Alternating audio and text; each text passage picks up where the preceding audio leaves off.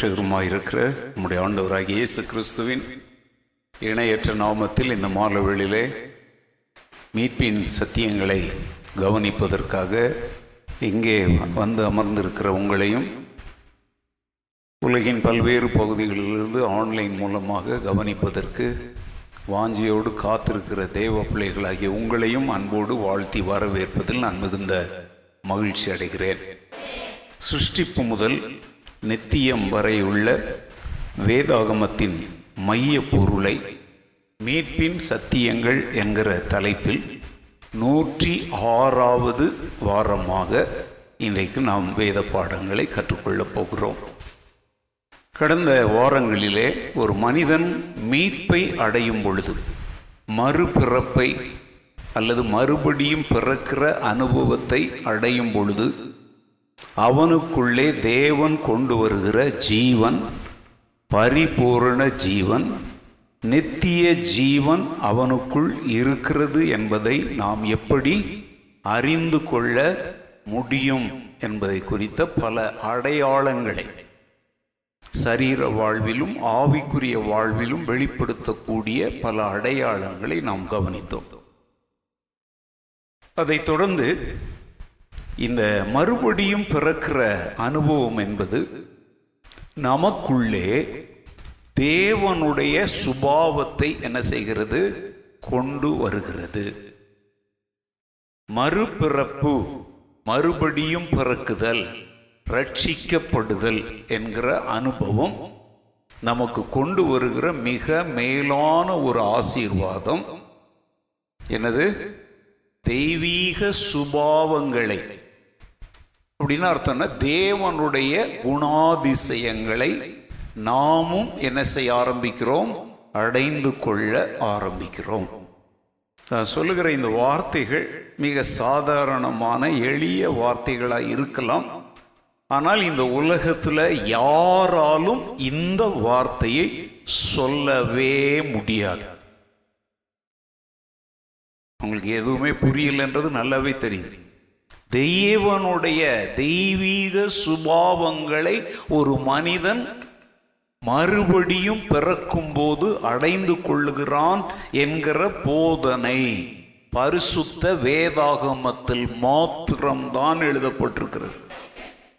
தேவனைப் போல தேவனுடைய சுபாவங்களை உடையவனாக மனிதன் மாற முடியும் என்கிற உபதேசம் இந்த உலகத்தில் உள்ள எந்த மார்க்கத்திலும் எந்த மதங்களிலும் இல்லை. அது என்ன சொல்லுது அப்படின்னா இந்த ரீசைக்கிளிங் அப்படிங்கிறோம் இல்லையா? வாழ்க்கை என்பது சுழன்று சுழன்று சுழன்று ஏழாவது சுழற்சியிலே அவனே யாரா மாறிடுறான்? தெய்வமாக மாறிடுறான். தெய்வத்தோடு தெய்வமாய் இணைந்து விடுகிறான். இதுதான் அவங்க சொல்லுகிற உபதேசங்கள். அதுக்கு அவங்க சொல்லுகிறது என்னன்னா நம்ம மறுபிறப்பு அப்படின்னு நம்ம சொல்லுகிறோம அதை நம்ம போர்ன் அகெயின் அப்படின்னு சொல்றோம். அவங்க அதை மறு பிறவி என்று சொல்லுகிறோம் மறு ஜென்மம். பைபிள்லே அந்த மறு ஜென்மம்ங்கிற வார்த்தை இருக்குது. ஆனால் அது வந்து ஸ்பிரிச்சுவலானது இவங்க என்ன சொல்றாங்கன்னா இந்த சரீரத்தில் நான் ஒரு குறிப்பிட்ட காலம் வாழ்கிறேன். இந்த சரீரத்திலே நான் மறித்து போன பின்பு இன்னொரு முறை மீண்டும் வேறொன்றாக நான் பிறப்பேன். ஆணாகவோ பெண்ணாகவோ மிருகமாகவோ பறவை ஏதோ ஒரு ஜீவனாக நான் பிறப்பேன். இப்படி என்னுடைய வாழ்க்கை எத்தனை முறை சுழற்சி ஆகும்? ஆறு முறை.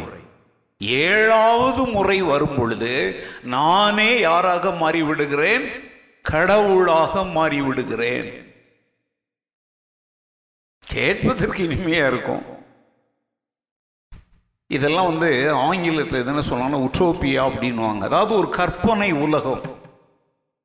இதெல்லாம் வந்து கேட்பதற்கு ஒரு நாவல் போல ரசிக்கக்கூடியதாக இருக்கும். ஆனால் புரிந்து கொள்ளக்கூடிய ஒரு அனுபவம் இல்லை. ஏங்க இன்றைய இந்த பிறவியில் நான் இப்படி இருக்கிறேன். நான் செத்து போனதற்கு அப்புறம் ரெண்டாவது ஒரு பிறவியில் நான் எப்படி இருப்பேன்னு எனக்கே தெரியாது அது. அவங்க என்ன சொல்கிறாங்க நீ இப்போ இந்த பிறவியில் நாயை கல் எடுத்து அப்படின்னா அடுத்த பிறவியில் நீ நாயாக பிறப்ப அந்த நாய் மனுஷனாக பிறந்து உன்னை கல் எடுத்து அடிக்கும். கேட்குறதுக்கு நல்லா இருக்கு. இதனால என்னுடைய வாழ்க்கைக்கு என்ன பிரயோஜனம்? என்னுடைய பாவ விமோசனத்திற்கு இதனாலே என்ன பிரயோஜனம்? நான் கடவுளுடைய தன்மையை உடைய ஒரு மனிதனாக இந்த பூமியிலே வாழ்வதற்கு இதில் ஏதாயிலும் இருக்கிறதா? கேள்வி அதுதாங்க. Attaining God's character this is the central point of the biblical teaching வேதாகமத்தின் மைய உபதேசமே என்னவென்றால் தேவனுடைய தன்மைகளை ஒரு மனிதன் அடைந்து கொள்ளுதல். ஏன் இல்லாட்டி கிறிஸ்துவ மார்க்கம் வந்து எப்படி வேணாலும் நடங்க எல்லாரும் போல நம்மளும் இருக்கலாம்ல. ஏன் அதை செய்யாத இதை செய்யாத அதை ஒதுக்கு இதை ஒதுக்கு சிலுவையை சும பாடுகளை ஏற்றுக்கொள் இடுக்கமான வாசல் வழியா நட அப்படிங்கிற உபதேசம்லாம் எதுக்கு அப்புறம்? எங்கள் ஒருத்தன் வந்து ரொம்ப கஷ்டப்பட்டு உயிரையே பணயமாய் வைத்து ஒரு காரியத்தை செய்கிறான்னா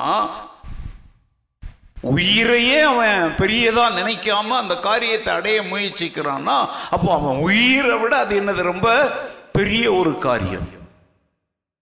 கிறிஸ்துவின் மேல் உள்ள நம்பிக்கைக்காக விசுவாசத்திற்காக ஒரு மனிதன் தன்னுடைய உயிரை கூட இழக்க முன் வருகிறான் என்றால் அவன் அடைய போகிற காரியம் அவன் உயிரை விட மேலானது. அது என்ன தெரியுமா? தேவனுடைய சுபாவம். தேவனை போலவே மாறுதல். போலவே அப்படின்னா தேவனாக மாறுதல் இல்லை. அவருடைய குணாதிசயங்களை. தேவன் அன்பாகவே இருக்கிறாரா? அப்போ நானும் யாராகவே மாறணும்? அவர் பரிசுத்தராய் இருக்கிறாரா? நானும் யாராய் மாறணும்? அவர் நீதி உள்ளவராய் இருக்கிறாரா? நானும் யாராய் மாறணும்? இப்படியே நீங்க போய் சொல்லிக்கிட்டே போகல. இதை தான் வீட்டு பாடமா செய்யுங்க அப்படின்னு சொன்னேன். ரெண்டே ரெண்டு பேர் தான் செஞ்சிருக்கிறாங்க. செஞ்சுக்கிட்டு இருக்கிறாங்க இன்னும் செஞ்சுக்கிட்டு இருக்கிறாங்க ஒருத்தங்கெல்லாம் நானூறை தாண்டிட்டாங்க. இப்போ நான் சொல்றது? நீ தௌசண்ட் வாட்டியா? வெரி குட் ஏங்க ரெண்டே ரெண்டு பேர் தான் இந்த சபையில் ரெண்டு கூட எழுதாதவங்க இருக்கிறாங்க. ஆ? ப- வேதத்தை அப்புறம் எதுக்கு வந்து பயில் செடியில் வந்து உட்காந்துருக்கிறீங்க வே வீட்டில் போனோன்னே இதுக்கும் உங்களுக்கும் சம்மந்தம் இல்லையா? இங்கே தாங்க கிறிஸ்தவ உபதேசம் என்ன என்பதை இந்த உலகத்திற்கு வெளிச்சம் போட்டு காண்பிக்க நாங்கள் விரும்புகிறோம். எதுக்கு இந்த வேத பாடங்கள் நடத்துகிறோம்? இதையெல்லாம் உலகம் எங்கும் அனுப்புவதின் நோக்கம் என்ன? அள்ளித்தூவம் விதையை சுமந்து கொண்டு போகிறவன் அழுது கொண்டே போகிறான். ஆனாலும் தான் அறுத்த அரிக்கட்டுகளை சுமந்து கொண்டு எப்படி வருவான்? கம்பீரத்தோடு திரு அப்படின்னா இன்றைக்கு விதை விதைக்கப்படுகிற இந்த திருவசன உபதேசங்கள் மனித வாழ்க்கையில் மாற்றங்கள் என்கிற ஒரு பெரிய அறுவடையை கொண்டு வரும். அதுதான் வந்து எதிர்பார்ப்பு. அதற்காகத்தான் இவ்வளவு பிரயாசங்கள் எடுத்து இந்த உபதேசங்கள் உலகத்தின் எல்லா மூலைகளுக்கும் செல்லட்டும் என்று முயற்சி செய்கிறோம். எங்கேயோ யாரோ ஏதோ ஒரு அறையில் உட்கார்ந்து கேட்கிறவங்க உள்ளத்துல ஐயோ என்னிடத்துல ஏதாவது தெய்வீக குணங்கள் இருக்குதா? தேவனுடைய நான் தேவனுடைய பிள்ளை என்று சொல்லிக் கொள்ளுகிறேன். ஆனால் அவருடைய குணாதிசயம் ஏதாவது எனக்குள் இருக்கிறதா என்கிற ஒரு கேள்வியை இது அவர்களுக்குள்ளே எழுப்போம். அந்த கேள்வி அவர்களை சும்மா விடாது. அது அவர்களை துரத்தி கொண்டே இருக்கும். அது அவருடைய மனசாட்சியை சுத்திகரித்து கொண்டே இருக்கும். அகற்றப்பட வேண்டியவைகளை அகற்றுவார்கள். தரித்து கொள்ள வேண்டியவைகளை தரித்து கொள்வார்கள் புது சிருஷ்டியாக மாறுவார்கள். கிறிஸ்தவ மார்க்கத்தின் உபதேசம் என்பது ஒரு மதத்திலே மனிதனை கொண்டு வந்து சேர்த்து எண்ணிக்கையை காட்டி ஒரு தேசத்தை பிடித்து அதை கிறிஸ்தவ தேசமாய் மாற்றுவது அல்லவே அல்ல. மனித மனங்களை மாற்றுவது. இன்றைக்கி நம்முடைய குரூப்புகள்லையும் ஃபேஸ்புக்லேயும் நான் போட்ட ஒரு பதிவை யாராவது இந்த இடத்துல நான் சொல்லுகிற இந்த கருத்தோடு ஒத்து போகிற ஒரு பதிவு போட்டிருந்தேன். யாராவது சொல்ல முடியுமா? யாராவது படிச்சிங்களா? தேவன்? ஏதோ கரு கருத்துக்கு வந்துட்டீங்க. Is not after he is after the heart of a man தேவன் ஒரு மதத்தை அல்ல மனிதனின் இருதயத்தையே தேடுகிறார். அல்லேலூயா இதுதாங்க கிறிஸ்தவத்தின் மைய பொருள் கிறிஸ்துவ எதிர்ப்பாளர்கள் நம்மை மதம் மாற்றுகிறவர்கள் என்று சொல்லுகிறவர்கள் நான் சொல்லுகிற இந்த கருத்தை புரிந்து கொண்டாலே போதும். ஏன்னா இயேசு கிறிஸ்துவுக்கு வந்து ஒரு நிலம். ஜாகிரபிக்கல் ஏரியாலாம் அவருக்கு தேவையில்லை. அவருக்கு கோயில் கட்டுறதுக்கு பல நூறு ஏக்கர் நிலங்கள் எல்லாம் அவருக்கு தேவையில்லை. கோயில் கட்டுறது வந்து நம்ம உட்கார்ந்து கும்பிடுறதுக்கு தானே ஒழிய அவர் உட்கார்றதுக்கு இல்ல. பிரம்மாண்டமான. பல நூறு அடிகள் உயரம் உள்ள ஒரு அவருடைய உருவத்தை நிறுவி பீடத்தை நிறுவி உலகமெங்கும் உள்ள மக்களெல்லாம் சுற்றுலா வந்து பார்க்கிற ஒரு இடத்தை இயேசு தேடவில்லை. அவர் தேடுவதெல்லாம் உன்னுடைய இதயத்தை தான் அவர் வாழ விரும்புகிற இடம் உன்னுடைய இருதயம். அவருக்கு டெல்லி செங்கோட்டையெல்லாம் வேண்டாம். பெங்களூர் விதான சௌதெல்லாம் அவருக்கு வேண்டாம். மலை வாசஸ்தலங்கள் அவருக்கு வேண்டாம். பள்ளத்தாக்குகளும் வேண்டாம் மேடுகளும் வேண்டாம் என சகலமும் அவருடையது. அவர் தான் இதையெல்லாம் உண்டாக்கினார். ஆனால் உன்னையும் என்னையும் மாத்திரம்தான் அவர் தனக்காக உண்டாக்கினார். இவை எல்லாவற்றையும் நமக்காக உண்டாக்கினார். எப்படி புரியுதா உங்களுக்கு? நாம் கண்ணால் காண்கிற அனைத்தையும் எனக்காக உண்டாக்கினார். ஆனால் என்னை மாத்திரம் தனக்காக உண்டாக்கினார். அல்லேலூயா இவ்வளோ பெரிய அண்ட சராசரமும் எனக்கு தான் சொந்தம். நான் இப்போ பெங்களூரில் வாழ்கிறேன் கொரோனா இல்லைன்னா அடுத்த வாரம் நான் இன்னொரு நாட்டில் போய் வாழ்வேன் இன்னொரு நாட்டுக்கு போவேன். எங்கே வேணாலும் முழு உலகத்தை என் கையில் ஆண்டவர் தந்திருக்கிறார். இந்த எண்ணம் முதல்ல உங்களுக்குள்ள வரட்டுங்க.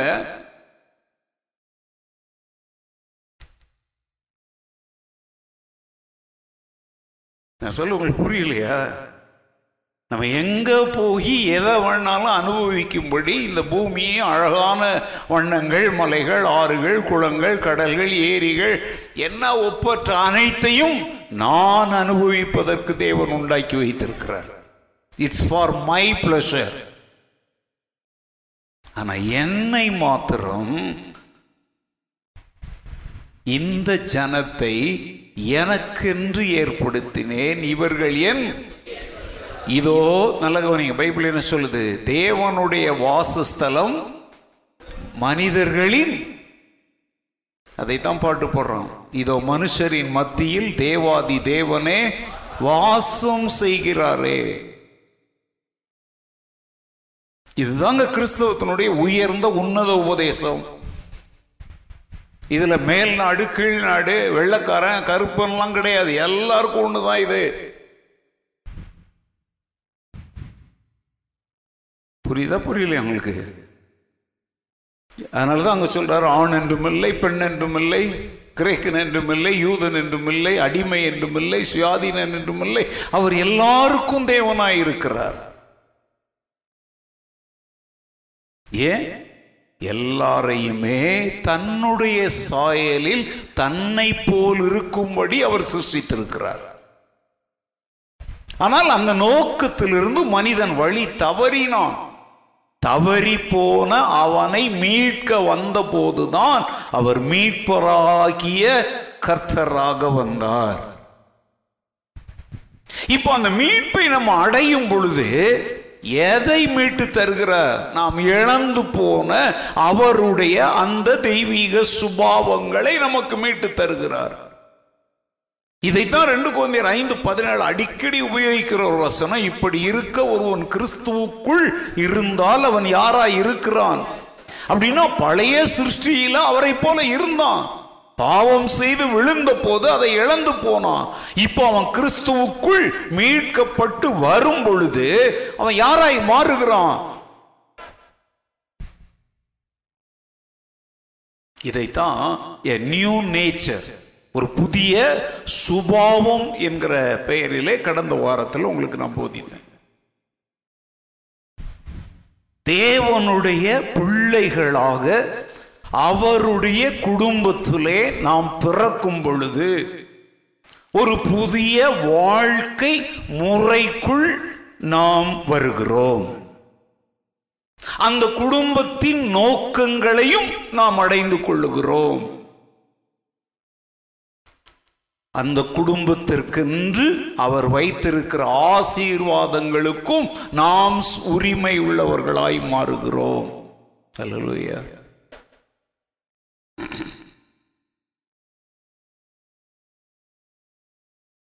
அந்த புதிய குடும்பத்தினுடைய பெயர் என்ன?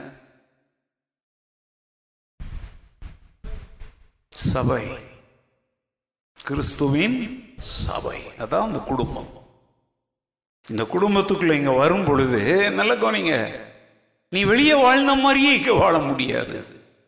இங்க உன்னை பிள்ளையாக அவர் சேர்த்து கொள்ளுகிறார். வெளியே நீ அடிமையா கை கட்டி நிற்ப இங்க வந்தாச்சுன்னா நீ யாரு? பிள்ளை. இந்த குடும்பத்திற்கென்று சில ஒழுங்குகள் சட்டத்திட்டங்கள் அதெல்லாம் டிசிப்ளின்ஸ் அவர் வைத்திருக்கிறார். அதனால தான் அதை ஏற்றுக்கொள்ளுகிறவர்களுக்கு பேர் என்ன பேரு? டிசைபிள்ஸ் சீஷர்கள் என்று பெயர். இந்த குடும்பத்தில் இப்படித்தான் வாழணும்னு ஒரு வாழ்க்கை முறையை வைத்திருக்கிறார்ல அதை மீறுவதற்கு யாருக்கும் என்ன கிடையாது? உரிமை கிடையாது. இப்போ எனக்கு வந்து என் ரூமில் என் ரூம் இப்படி தான் இருக்கணும் அப்படின்னு எனக்கு ஒரு இது வச்சிருக்கிறேன். அதை யாராவது மாற்றும் பொழுது அது எனக்கு சங்கடத்தை உண்டாக்கும். இப்போ என் புக் ஷெல்ஃப்னா இது இங்கே தான் இருக்கணும். இப்போ என் புக் செல்ஃப்லேருந்து ஒரு புஸ்தகத்தை யாராவது எடுத்தாங்க அப்படின்னா அவங்க அதை கரெக்டாக அந்த இடத்துல வைப்பாங்களாங்கிறது டவுட்டு ஏன்னா நான் வந்து வைத்த புத்தகத்தை கரெக்டாக எனக்கு தேவையான நேரத்தில் போய் கரெக்டாக நான் எடுப்பேன். என் பெட் எப்படி இருக்கணும்? என் பைபிள் எங்கே இருக்கணும்? என் லேப்டாப் எங்கே இருக்கணும்? நான் தண்ணீர் குடிக்கிற பாத்திரம் எங்கே இருக்கணும்? என்னுடைய துணிமணிகள் இது எனக்கு ஒரு ஒழுங்கு இருக்குது. Unless until I have some disciplines I cannot be a disciple என் வாழ்க்கையில் சில ஒழுங்குகள் கட்டுப்பாடுகள் என்று ஒன்று இல்லாவிட்டால் நான் சீசனாகவே என்ன செய்ய முடியாது? இருக்க முடியாது.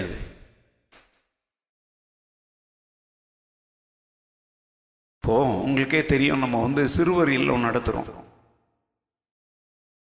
ஆரம்ப காலங்கள்லாம் அந்த சிறுவர் இல்லத்தை துவக்கின காலங்களில் நாங்கள் பட்ட பாடுகள் ஏன்னா அந்த பிள்ளைகள் எங்கேருந்து வருவாங்க? டைரக்டாக எங்கேருந்து வருவாங்க? தெருக்கள்லேருந்து வருவாங்க.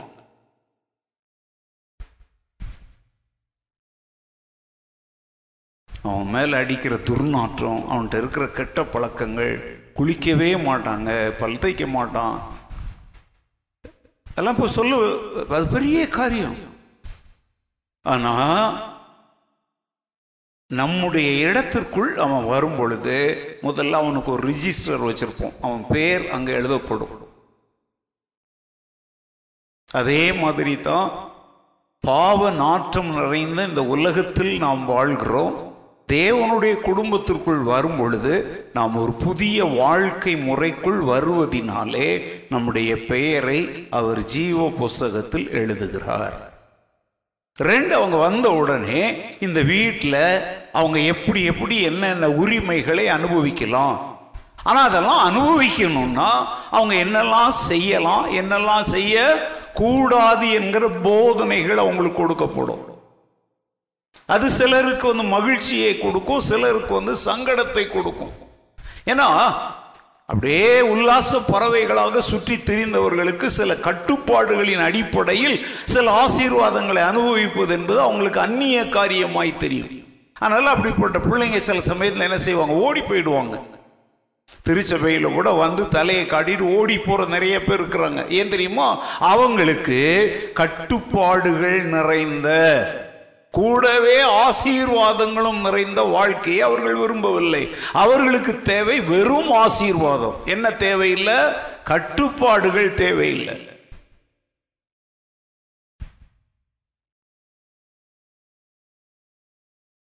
இப்போ நீங்கள்லாம் சினிமா தியேட்டருக்கெல்லாம் போயிருக்கீங்களா? எனக்கு தெரியாது. சினிமா தியேட்டரில் போனீங்க அப்படின்னா நீங்கள் பாட்டு அவன் போ விரிச்சு விட்ருவோம் உள்ளே போகும்போது அங்கே போய் எங்கே வேணாலும் உட்காருவீங்க. சேர்ச்சில் ஒருத்தங்க நீங்கள் உட்காருங்க அங்கே உட்காருங்கும்போது என்ன அவங்க அங்கே ஏன் ஏன் நான் இஷ்டப்பட்ட இடத்துல உட்காரக்கூடாதா? இங்கேயே ஆரம்பிக்குது பாருங்க ஒரு சின்ன ஒரு சின்ன விஷயத்தில் சொல்கிறேன் முன் லைனில் ரெண்டு சேர் சும்மா கிடக்கும். யாராவது ஒருத்தர் பேர் அங்கே உட்காருங்கன்னா நான் அவங்க நான் அங்கே தான் உட்காருவேன். அங்கே உட்கார்ந்தாலும் தப்பு இல்லை இங்கே உட்கார்ந்தாலும் தப்பு இல்லை ஒரு ஆர்டர் ஒரு ஒழுங்கு. ஏன்னா இப்போ பிரசங்கம் ஆரம்பித்த பின்பு யாரோ ஒருத்தர் எல்லாரையும் தாண்டி இங்கே வர்றாங்கன்னா பிரசங்கத்தை கவனிக்கிற மக்கள் யாரை கவனிப்பாங்க? இப்போ ஏன் இங்கே உட்கார சொல்கிறாங்கன்னா வேற ஒன்றும் இல்லை. ஒரு டிசிப்ளினுக்காகத்தான் அந்த இடம் சாதாரணமானதல்ல ஸ்பெஷலானதல்ல எல்லாமே ஒரு ஒழுங்கும் கிரமமாக இருக்கணும் அப்படிங்கிறதுக்காகத்தாங்க. புரியுதா? உங்களுக்கு தான் சொல்கிறேன் இதெல்லாம் ஆன்லைனில் பார்க்குறவங்களுக்கு இல்லை. சண்டேயில் கூட உங்களை உட்கார சொன்னால் அப்படி தானே முறைக்கிறீங்க? அதனால உட்கார வைக்கிற நிறைய பேர் இப்போ பயந்து போய் அவங்களே உட்காந்துட்டாங்க அவங்க நின்று இப்போ சரிப்படுத்த மாட்டேங்கிறாங்க. ஏன்னா எல்லாம் முறைகிறாங்க பாஸ்டர் அப்படிங்கிறாங்க. இதுதான் கவனிங்க. கிறிஸ்தவத்தினுடைய அடிப்படையே இங்கே தாங்க ஆரம்பிக்குது. நீ ஒரு புதிய குடும்பத்திற்குள் வரும் பொழுது ஒரு புதிய வாழ்க்கை முறைக்கும் நீ ஆயத்தமாக இருக்கணும்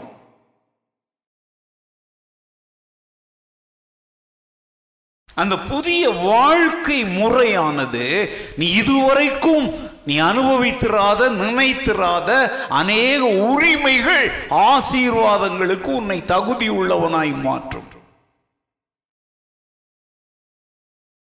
நீ ஒரு புதிய படைப்பாக ஒரு புதிய சிருஷ்டியாக நாளுக்கு நாள் நீ என்ன செய்யப்படுகிறாய்? உருவாக்கப்படுகிறாய். குயவனுடைய கையில் முதல்ல அவன் எடுக்கும்போது களிமண்ணத்தான் எடுப்பான். அது பானையாவோ சட்டியாவோ பாத்திரமாகவோ ஃப்ளவர் வாஷாகலாம் எடுக்க மாட்டான். அவன் எடுக்கும் பொழுது என்னவா தான் எடுக்கிறான்? ஆனால் சற்று நேரத்தில் அவன் அதில் வைத்து அதை அப்படி பண்ணுவான் விரல் இப்படி பண்ணுவான் கொஞ்சம் தண்ணியை தூட்டு என்னென்னோ பண்ணுவான். நீங்கள் அதை பார்க்க பார்க்க ஒரு குறிப்பிட்ட உருவம் வரும் அப்படின்னு நம்ம பார்த்துட்டே இருப்போம். திடீர்னு அதில் இப்படி விரல் இப்படி வைப்பான். அப்படியே வந்து திடீர்னு பார்த்தீங்கன்னா அது கழுத்து மாறி ஒன்று போகும். பார்த்துருக்கீங்களா அதெல்லாம்? அதனால தான் எரேமியாவில் இஸ்ரவேல் மக்களை குறித்து சொல்லும் பொழுது இஸ்ரவேல் மக்களை களிமண்ணாகவும் கர்த்தர் தன்னை ஒரு குயவனாகவும் பாவித்து இஸ்ரவேல் மக்களே உங்களை உருவாக்க எனக்கு என்ன இல்லையா? அதிகாரம் உரிமை இல்லையா?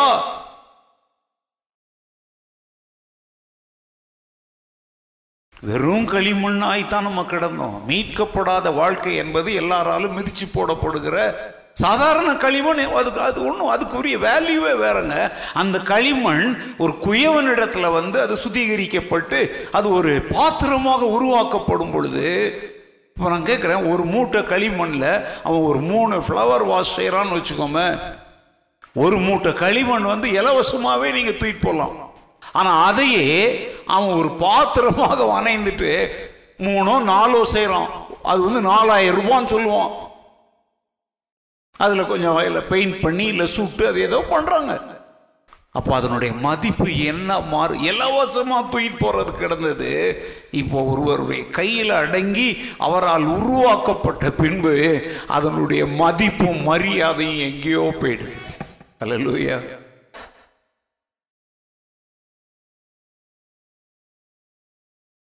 நான் வந்து ஒரு சகோதரன்ட்ட சொல்லி வச்சுருக்கிறேன். இந்த பானைகள் வந்து அப்படி பார்த்தீங்கன்னா கீழே வந்து அப்படி இருக்கும் அப்புறம் மேலே இப்படி இருக்கும் அப்புறம் திரும்ப இப்படி வரும் மேலே வரக்கூடிய அது ஒரு விதமானது. அதில் பூ வைக்கிறதுக்காக நான் அவர்கிட்ட சொல்லிட்டு இருக்கிறேன். எங்கே கண்டுபிடிச்சாலும் சொல்லுங்கள் நான் வந்து பார்க்குறேன் அப்படின்னு சொல்லிட்டு. எனக்கு வந்து புல்பீட்டினுடைய ரெண்டு பக்கத்துலையும் அதை அப்படி வச்சு அதில் வந்து பூக்களை கொண்டாந்து வைக்கணும்னு நான் விரும்புகிறேன் நிச்சயமாக அதெல்லாம் வந்து எப்படியும் அந்த நான் சொல்கிறதெல்லாம் ஒன்று வந்து ஐந்தாயிரம் ரூபா ஆயிரம் ரூபா இருக்கலாம். இதை யாராவது கேட்டுவிட்டு ஆடம்பரம் தேவையான்னு வர பிடிச்சிக்கிடாதீங்க முதல்ல கிடைச்சா நான் காட்டுறேன் அதுக்கப்புறம் பார்க்கலாம். ஒருவேளை எனக்கு கத்துற அதை இலவசமாகவே கிடைக்க கூட செய்வார்.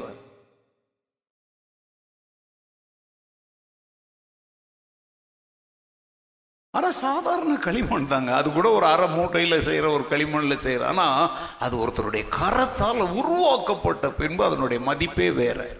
அல்லையா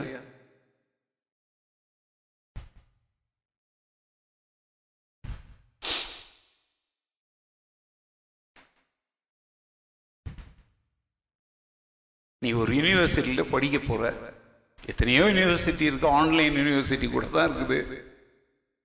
நல்ல பெயர் பெற்ற புகழ்பெற்ற யூனிவர்சிட்டிஸ் இருக்கு. அங்கே போய் ஒரு மாணவன் சேர்ந்து அந்த யூனிவர்சிட்டியினுடைய சட்டத்திட்டங்கள் அதனுடைய பாட திட்டங்கள் இதற்கெல்லாம் தன்னை உட்படுத்தி அவன் அதில் படித்து அதிலிருந்து அவன் பட்டம் பெற்று வெளியே வரும் பொழுது எக்ஸாம்பிள் பார்த்தீங்க அப்படின்னா இந்தியாவில் புகழ்பெற்ற இன்ஸ்டிடியூஷன் இருப்பா ஐஐடியா ஐஐடி தானே? அதுக்கு மேலே இந்தியாவில் பெருசே இல்லை. இல்லை. அந்த ஐஐடியில் கூட அதெல்லாம் பெருநகரங்களில் தான் இருக்கும். எல்லா இடத்துலையும் இருக்காது. மும்பையில் இருக்கிற ஐஐடியில் ஒருத்தனுக்கு இடம் கிடைக்குது அப்படின்னா அது வந்து ரொம்ப பெரிய சாதனை. எல்லா பாடத்திட்டங்களும் ஒண்ணுதாங்க. ஆனால் அவங்க கொடுக்குற அந்த கோச்சிங் அவங்க வச்சுருக்கிற அந்த டிசிப்ளின் இப்போது நீங்கள் டெல்லியில் போனீங்கன்னா ஸ்டீஃபன்ஸ் காலேஜ்னு ஒன்று இருக்குது. இப்போ நம்ம பெங்களூரில் வந்தீங்க அப்படின்னா ஃபேமஸான உயர்நிலை பள்ளியெலாம் என்னது? மெத்தடிஸ் நடத்துகிறாங்களே என்னது? பால்க்வீன்ஸ் பால்க்வீன்லலாம் உங்கள் பிள்ளைங்களுக்கு இடம் கிடைக்குமா? வரிசையில் நிற்கிறாங்க ஏன் சொல்லுங்க பார்க்கலாம். நீ மந்திரி வீட்டு பிள்ளையாரு முதல் மந்திரி வீட்டு பிள்ளையாரு. ஸ்கூல் கேம்பஸ்குள்ளே வந்தாச்சு. நீ பிடிச்சல்லப்போ நீ அவன் படிச்சான்ல பால்குவீனில் தானே? ஆ. அங்கெல்லாம் போய் காலர்லாம் தூக்கி விட முடியுமா? முடி எப்படி விட முடியுமா? முடியாது. நீ யாராக வேணாலும் இரு. அங்கே சொல்லப்படுகிற சட்ட திட்டங்களுக்கு என்ன செஞ்சு தான் ஆகணும் சீப்பானதெல்லாம் அங்கே இருக்காது. அதனால் இஸ் a பால்வின் கிராஜுவேட் அப்படின்னு சொன்னாலே அதுக்கு என்ன இருக்குது தனியான ஒரு மரியாதை இருக்குது. அதே மாதிரி தான் நான் சொல்கிறேங்க குருவை தொடரும் சீசர்களும் குரு போல மாறிடுவார். அல்லேலூயா. நான் பெருமைக்காகலாம் சொல்ல ரொம்ப தாழ்மையோட தான் அதை தேவ சமூகத்தில் அவருடைய அடி பணிந்து சொல்கிறேன் என்னோடு உடன் ஊழியர்களாய் பணிபுரிந்த நான் சொல்றது இப்போ இங்கே அகாப்பேல சொல்லலை. ஆரம்ப காலத்திலிருந்து இருந்து சிலரோடு நான் பேசும்போது சொல் ஓ உங்ககிட்ட இருந்தவரா அவரு? உங்க கூட இருந்தவரா? அப்படின்னு அப்படியே அப்படியே புருவத்தை உயர்த்துவாங்க. என்னோடு என்னுடைய உடன் ஊழியர்களாக இருந்த சிலர் இன்னைக்கு என்னை விட மிகப்பெரிய மேலான நிலைமைகளில் தேவனால் பயன்படுத்தப்படுகிறாங்க. ஆனால் அவர்களை பற்றிய பேச்சுக்கள் வரும்போது அவர்கள் என்னோடு எனக்கு சேவை செய்து என் கூடவே இருந்து ஊழியம் செய்தவர்கள் என்னோடு உண்டு உறங்கினவர்கள் என்னோடு பயணம் செய்தவர்கள் என்னோடு கற்றுக்கொண்டவர்கள்னு சொல்லும் பொழுது அங்கே தானாகவே என்ன உருவாகுது ஒரு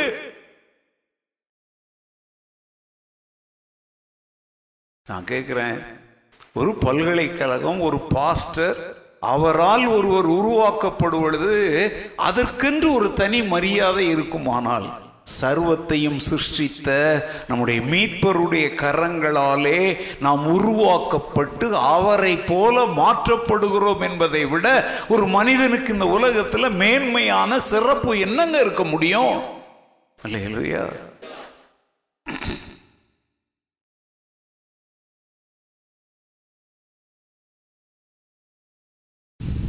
என்னால் உருவாக்கப்பட்ட பலர் என்னிடத்திலிருந்து பிரிந்து போன பலர் இந்த சபையிலிருந்து வேறு சபைகளுக்கு போன பல விசுவாசிகள் இவர்களை குறித்தெல்லாம் நான் நினைக்கும் பொழுது எனக்கு சந்தோஷமாகவும் இருக்கும். எங்கே இருந்தாலும் சரி. நான் நடுகிறேன் அப்பல்லோ நீர் பாய்ச்சிக்கிறான் கத்தர் விளைய செய்கிறார். ஆனால் நான் நட்டது வந்து என்ன உள்ளதாக இருக்கணும்? பலன் உள்ளதாக இருக்கணும். பலனற்றதாக எங்கேயோ போய் இதெல்லாம் பாஸ்டர் ரூபன்ட்டு வந்துச்சா? அவர் தான் இதை உருவாக்குனாரா அப்படின்னு சொன்னால் உனக்கு அவமானம் இல்லை உருவாக்குனவருக்கு அவமானம். இன்னைக்கு ஒரு கிறிஸ்தவன் அவருடைய சீடன் இந்த உலகத்தாருடைய பார்வையில் அற்பமானவனாக பார்க்கப்பட்டால் அவனுக்கு ஏற்படுகிற அவமானத்தை விட அவனுடைய ஆண்டவர் எஜமானருக்கு ஏற்படுகிற அவமானம் தான் பெரியது. அதே சமயத்தில் நீ நற்கிரியைகளை செய்கிற ஒரு கிறிஸ்தவனாய் வாழ்ந்தால் வேதம் என்ன சொல்லு தெரியுமா? மனுஷர் உங்கள் நற்கிரியைகளை கண்டு பரலோகத்தில் இருக்கிற உங்கள் பிதாவை மகிமைப்படுத்தும்படி உங்கள் வெளிச்சம் மனுஷர் முன்பாக என்ன செய்ய கடவுது? பிரகாசிக்க கடவுதுன்னு மத்தியில் சொல்றாரா? அப்ப ரெண்டும் இருக்குது. மனுஷர் மத்தியில் அவருடைய நாமம் உங்கள் மூலம் தூசிக்கப்படவும் வழி இருக்குது. உங்களுடைய நற்கிரியைகள் மூலம் அவருடைய நாமம் மகிமைப்படவும் வாய்ப்பு இருக்குது. யார் மகிமைப்படுவாங்க மடுத்துவாங்க? அவருடைய சுபாவங்களை யார் தரித்திருக்கிறாங்களோ அவங்க மகிமைப்படுத்துவாங்க. அல்லேலூயா.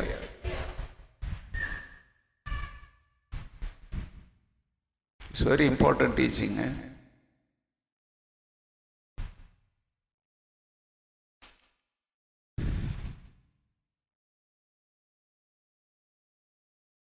ஏன் இந்த சுபாவத்தை குறித்து நான் பேசுகிறேங்கிறத கவனிங்க. சுபாவம்ங்கிற தமிழ் வார்த்தை உங்களுக்கு புரியலைன்னா குணாதிசயம் நேச்சர் கேரக்டர் இதைத்தான் அப்போ பேசிட்டு இருக்கிறேன். இப்போ நம்மளை சபைக்குள்ள வச்சு என்ன பண்ணிட்டு இருக்கிறார் ஆண்டவர்?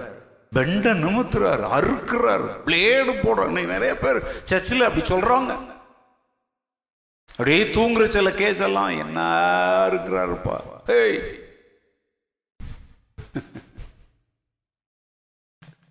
இந்த தூக்கம் நிறைய பேருக்கு எங்க வரும் சொல்லுங்க பார்க்கலாம். யார உங்களால கற்பனைலாம் சொல்ல முடியாது.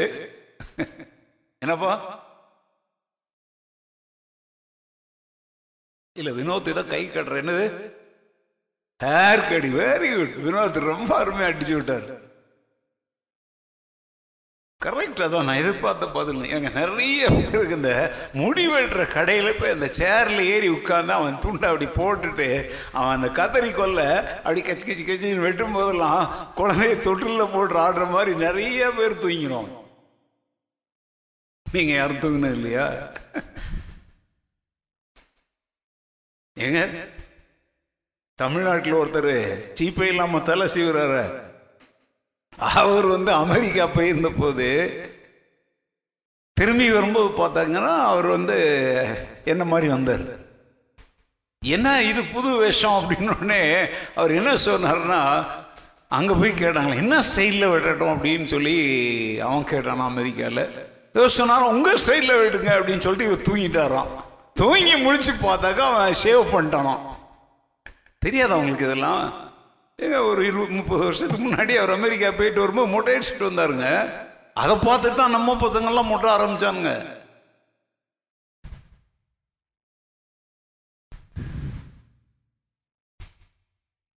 சில சமயத்தில் இந்த குழந்தைகளுக்கு வந்து அந்த முடிவெடுற இடம் வந்து அவங்களுக்கு எப்படி இருக்கும்? ரொம்ப சித்திரவதை கூட மாதிரி இருக்கும். ஐயோ அம்மா கொலை பண்ணுற மாதிரி கத்துவாங்க. அப்பா ஒரு பக்கம் அம்மா ஒரு பக்கம் பூச்சி. அவன் பாப்பாங்க ஆரம்பத்தில் ஆகணும். ஏய் அப்படின்னு கத்திரி அப்படி காட்டினோட அப்படி உட்காரு. இன்னைக்கு சபை வந்து நிறைய பேருக்கு நாங்கள் என்ன கத்திரியை வச்சு உங்கள் தொண்டையை குத்த போகிற மாதிரி எங்களை பார்க்குறீங்க. ஏங்க உங்களை ஷேப் பண்ணுறோங்க காட்டா மாதிரி புஷ் மாதிரி வளர்த்து வச்சுருக்கிறீங்களே? அதெல்லாம் அழகாக நீங்கள் பூ பூங்காக்களில் போங்க செடிகளை என்ன அழகாக வெட்டி வச்சிருக்கேன் நானுங்க ஒரு செடி வச்சு வெட்டுங்கடா வெட்டுங்கடான்ற எப்பனும் வெட்ட மாட்டான் அன்னைக்கு கூட சொன்னேன் இந்த செடி வச்சுருக்கோம் பாருங்க. அதை மேலே அப்படி ரவுண்ட் பண்ணி விடுங்க அப்படின்னு சொல்லி ஈஸ்டருக்கு ஈஸ்டருக்கு அவன் அவன் போய் முடி வெட்டிட்டு வந்தான் மேலே தூக்குற மாதிரி. சர்ச்சுக்கு முன்னாடி அந்த செடி நீங்க அதை என்ன வேணாலும் உழைக்கலாம். அழகுக்காக தானே செய்கிறோம் நீங்க ஆண்டவ உன்னை அலங்கார மணவாட்டியாக உன்னை உருவாக்கி கொண்டிருக்கிறார். கொஞ்சம் இரைச்சல் சத்தம் கிச்சு பூச்சி என்னன்னோ கேட்கும். நீ அதை பார்க்காத. உன்னில் என்ன நடக்கிறது என்பது தான் முக்கியம். அதே மாதிரி அம்மா அம்மாருக்கு பிடிச்ச ஒரு இடம் இருக்கு. என்னது? பியூட்டி பார்லர் என்ன? அவங்க போட்டு குத்துவாங்க இப்படி அடிப்பாங்க சந்தோஷமா தாங்கிக்குவாங்க எலும்பும் தோலுமா ஏன்னு போனா கூட அப்படி குத்தி குத்தி பெருசா அப்படியே ஊத வச்சிருவாங்க. கல்யாணத்துக்கு ரெண்டு நாளைக்கு முந்தி அந்த பொண்ணை பார்த்து போங்க எலும்பும் தோலுமா இருந்திருப்பா. கல்யாணத்துக்காக வந்து வந்து நிற்கும்போது பார்த்தா அப்படியே பலூன் மாதிரி மூஞ்சி இருக்கும். ஏன்னா அங்க போட்டு நல்லா பம்கின் மாதிரி குத்தி. ஏன் அதுக்கு மாத்திரம் அழகாகணுங்கிறதுக்கு மாத்திரம் எவ்வா குத்துனாலும் தாங்குறிய?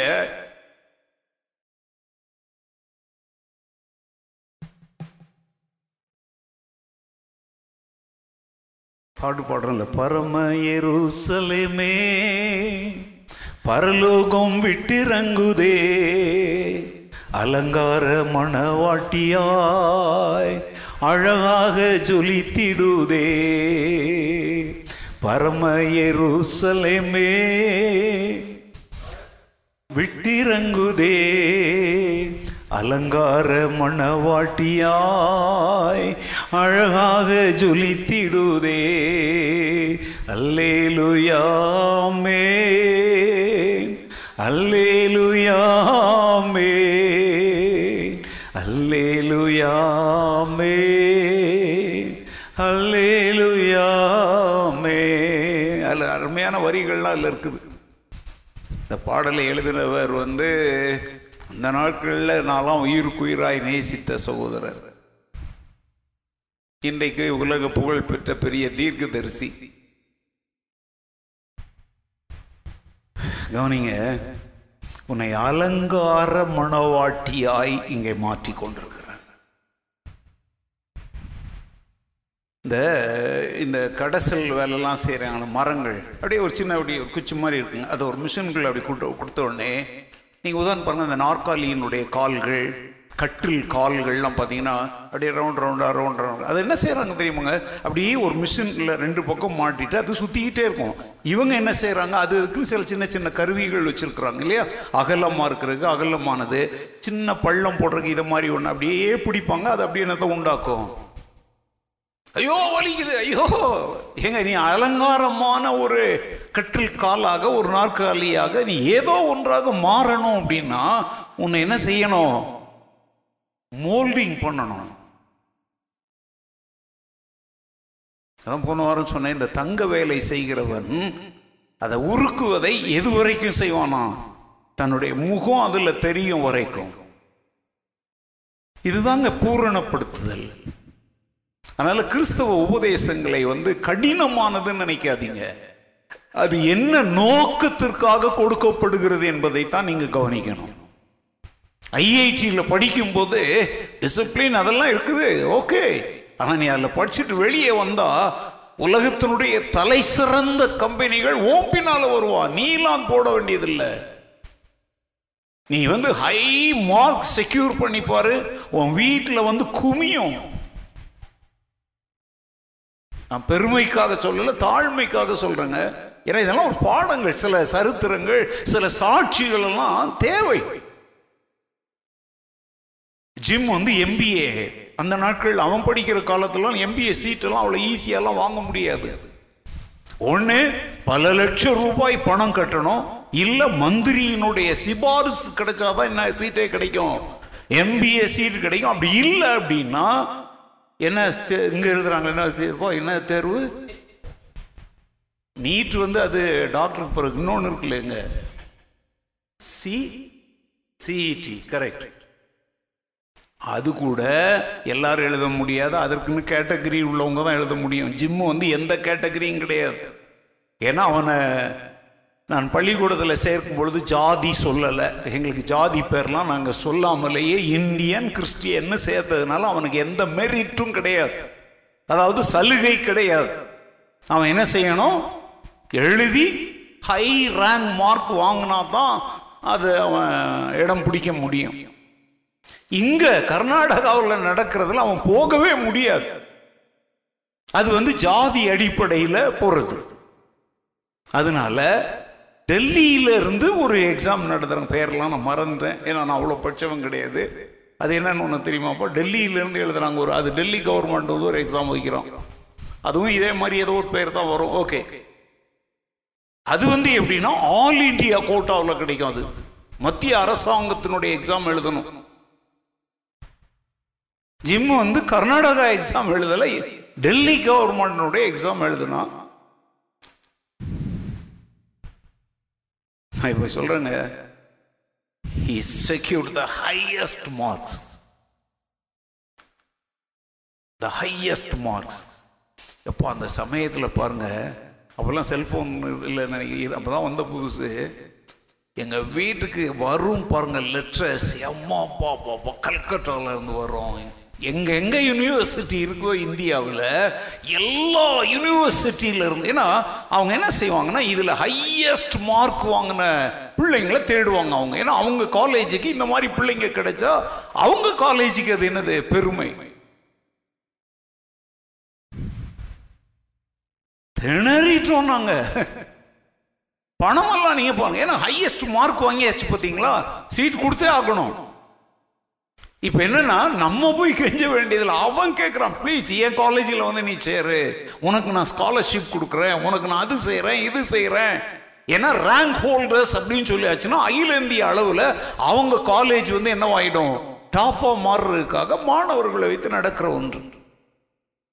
ஜிம்முக்கு அப்போ வந்து என்ன செய்யறதுன்னு தெரில என் பலர்கிட்ட ஆலோசனைகள் எல்லாம் கேட்டு எனக்கு நான் அது வழியாக முன்ன பின்ன செத்தா தானே சுடுகாடு போவோம். நான் எங்கள் எம்பிஏ எல்லாம் படித்தேன் ஆனால் எனக்கு தெரில என் நண்பர்களை கேட்டேன். கடைசி ஒரு முடிவுக்கு வந்தோம். ஓகே. ஸ்டேட் விட்டு ஸ்டேட்லாம் போக வேண்டாம். நம்ம கர்நாடகா ஸ்டேட்லேயே என்ன செய்யலாம்? படிக்கலாம்னு முடிவு செஞ்சு அப்போ வந்து திரும்ப நமக்கு சான்ஸ் கொடுப்பான் வந்து. ஓகே நாங்கள் சொன்னோம் இல்லை நான் வேற எந்த மாநிலத்துக்கும் போக விரும்பல. கர்நாடகா மாநிலத்தில் எனக்கு வந்து காலேஜ் வேணும்.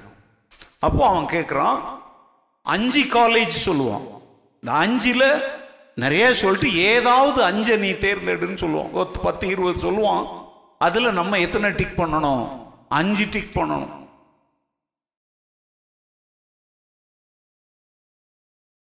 அதுக்கெல்லாம் ரொம்ப பணம்லாம் கட்ட வேண்டிய அவசியம் இல்லை. ஏன்னா வந்து மார்க் வாங்கியாச்சு இல்லையா? அப்போ அஞ்சு டிக் பண்ணும்போது நம்ம ப்ரையாரிட்டி இருக்குது அதில் அதில் எது ஒன்று நம்பர் ஒன் அதில் ஒன்று ரெண்டு மூணு அதை தான் இல்லை. நம்ம சொல்லலாம். இது ஃபஸ்ட்டு இது ரெண்டாவது இது இல்லைன்னா இது இது இல்லைன்னா இது. ஏன் மனதில் ஏற்கனவே இப்போ பெங்களூரில் நீங்கள் பார்த்தீங்க அப்படின்னா யாருமே எந்த காலேஜை விரும்புவாங்க. கிரைஸ் கிரைஸ் காலேஜ் கிறிஸ்து. கிரைஸ் காலேஜ் வந்து பெங்களூரில் ஒரு ஃபேமஸான காலேஜ் ஆனால் அந்த சமயத்தில் தான் கிரைஸ் காலேஜினுடைய அஃபிலியேட்டட் காலேஜாக நம்ம இங்கே வந்தது என்ன அது என்னப்போ நீங்கள் படிக்கிறீங்களே? கிறிஸ்து ஜெயந்தி. அப்போ தான் வந்துச்சு அது. நான் ஜிம்முக்கு சொன்னேன் பக்கத்தில் இருக்கு நீ ஈஸியாக போயிட்டு வர்றதுக்கு உனக்கு ஈஸி கோ ஃபார் இட் சிலர் சொன்னாங்க அது இன்னும் இதாகலை. நான் சொன்னேன் அது யாருக்கு கீழே இருக்குங்கிறது தான் முக்கியம். அது வளரும். ஆனால் இப்போ அது யாருடைய தலைமையில் இருக்குது? கிரைஸ்ட் காலேஜினுடைய அண்டரில் இருக்குது. அங்கே போனோம் நான் சொல்கிறேங்க ஒரு இப்போ நூறுரூபா கட்டணும்னா நம்ம இருபது ரூபா கட்டினா போதுன்ற அளவுக்கு தான் பணம் வாங்கினாங்க. எம்பிஏ முடிச்சுட்டு வெளியே வந்துட்டான். இப்போ இன்னைக்கு அது வந்து சிட்டியினுடைய டாப் மோஸ்ட் காலேஜ் இப்போ அது வந்து இப்போ கூட அது ஒரு ஸ்டாண்டர்டாக ரொம்ப ஒன்றும் பந்தெல்லாம் பண்ணாமல் இப்போ ஒரு ஒரு மணி நேரத்துக்கு முன்னாடி குஜராத்தில் வாழ்கிற ஒரு குடும்பம் அவங்க பிள்ளை எம்பிஏ படிக்கிறதுக்காக என் ஆலோசனை கேட்டாங்க. நான் கண்ணை மூடிட்டு நீங்கள் எங்கே அனுப்புங்க? இப்போவே முயற்சி செய்யுங்க. எங்கள் கிறிஸ்து ஜெயந்தியில் சேர்க்க முயற்சி செய்யுங்க சொன்னேன் எந்த காலேஜும் விளம்பர தூதரெல்லாம் பேசலை இதுக்கு ஏதாவது இவருக்கு பணம் கிடைக்குதான்னு நினச்சிடாதீங்க. நாங்கள் சொல்ல விரும்புறது என்ன தெரியுமாங்க? கிறிஸ்து ஜெயந்திலெல்லாம் அவனுக்கு வந்து எந்த பரீட்சையும் வைக்கல ஒன்றும் வைக்க அவன் தான் ஏற்கனவே எழுதிட்டான் இல்லையா? அவன் மியூசிஷியன் போன உடனே அவனை எதில் சேர்த்துக்கிட்டாங்க? கொயரில் சேர்த்தாங்க. மியூசிக்கில் போட்டாங்க. மோல்டு பண்ணாங்க. படித்தான் வெளியே வந்தான். நான் சொல்ல விரும்புகிற காரியம் என்ன தெரியுமா? நீ எங்கே எதற்காக உருவாக்கப்படுகிற? இதை நீ மனசில் வச்சுக்கோ. அப்போ வந்து அந்த காலேஜ் கட்டிக்கிட்டு தான் இருந்தாங்க. கட்டட வேலை நடந்துக்கிட்டே தான் இருந்துச்சு. இப்போ கட்டி முடிச்சிட்டாங்களப்பா? அப்போ அது வில்லேஜ் மாதிரி இருந்துச்சு. ஆனால் நான் எடுத்த முடிவு அது கத்தோலிக்க ஃபாதர்ஸுடைய கண்காணிப்பில் நடக்கிற ஒன்று. சில கிரைட்டீரியான்னு ஒன்று நம்ம வச்சுக்கணுங்க. அவங்கெல்லாம் வந்து எந்த இன்டிசிப்ளினையும் அவங்க ஏற்றுக்க மாட்டாங்க. ஒழுக்கக்கேடான காரியங்களுக்கெல்லாம் அங்கே என்ன இருக்காது. இடமே அதே மாதிரி தான் நான் கேட்குறேன் ஒரு காலேஜில் உன் பிள்ளைய படிக்க வைக்கிறதுக்கு இவ்வளோ ஆயத்தங்கள் பண்ணி அவனை ஹை ரேங்க்குக்கெல்லாம் கொண்டாந்து தரமான ஒன்று அப்படின்னு சொல்லி நீ தேடுறிய? அதே மாதிரி தான் கிறிஸ்தவ உபதேசத்தை கேட்க நீ இப்போ உட்காந்து கேட்டுக்கிட்டு இருக்கிற. உலகத்தினுடைய மிகப்பெரிய உயிருள்ள ஒரு யூனிவர்சிட்டியில் உட்காந்து கேட்குற உணர்வு உனக்கு இருக்கணும். ஏன்னா நீ கேட்கிற இந்த உபதேசங்கள் உன்னை யாராக மாற்றிக்கொண்டிருக்கிறது என்பதுதான் முக்கியம். யாராக மாற்றிக்கொண்டிருக்கிறது? கிறிஸ்துவின் சாயல் அல்லது சுபாவங்களை உடையவனாக உடையவளாக நீ மாறும்படி இந்த உபதேசங்கள் உன்னை என்ன செய்து கொண்டிருக்கிறது? உருவாக்கி கொண்டிருக்கிறது. இந்த உபதேசங்களை நான் பேசுறேன். நீ எவ்வளோ காணிக்கை போடுவ? உன் பாக்கெட்டில் எவ்வளோ இல்லை இல்லை இல்லை. உன் இருதயம் என்ன நிலைமையில் இருக்குது? அது எவ்வளோ கேடாக இருக்குது? இல்லை அது எவ்வளோ உடஞ்சி போய் கிடக்குது? எவ்வளோ அழுக்காக இருக்குது? ஆண்டவர் அதில் என்னென்ன செய்? இந்த நோக்கத்தோடு தான் இங்கே பேசிகிட்டு இருக்கிறோம். இங்கே சிரிக்க வைக்கிறதுக்கெல்லாம் ஒன்றும் இல்லை ஆட வைக்கிறதுக்கெல்லாம் ஒன்றும் இல்லை. சிரிப்புக்கு ஏதுவாக ஆடிக்கொண்டிருக்கிற உன் வாழ்க்கையை நகைப்புக்கு இடமானதாய் இராமல் கௌரவமான ஒன்றாக நிலை நிற்கிற ஒரு வாழ்க்கையாக மாற்றுவதற்கு தான் இந்த உபதேசங்கள். சர்ச்சில் வந்து ஆடணும் பாடணும் கொண்டாடணும்னா அதுக்கு சர்ச்சு தான் கிடைச்சதா உனக்கு? வர்றது ஒரு ஹவர் ஒன்றரை ஹவர் ரெண்டு அதிகபட்சம் பெரிய நம்மளை மாதிரி சேர்ச்சு தான் ரெண்டு அவர் நடத்துறோம். அதுக்கே ஏப்போ ரெண்டு அவர் ஆன்றாங்க. உயிர் போயிடாம பத்திரம். ரெண்டு அவரா போன்ல ரெண்டு அவர் பேசி பேட்டரி எல்லாம் டவுன் ஆகி அப்போ மாத்திரம் உனக்கு நேரம் கஷ்டமா தெரியல.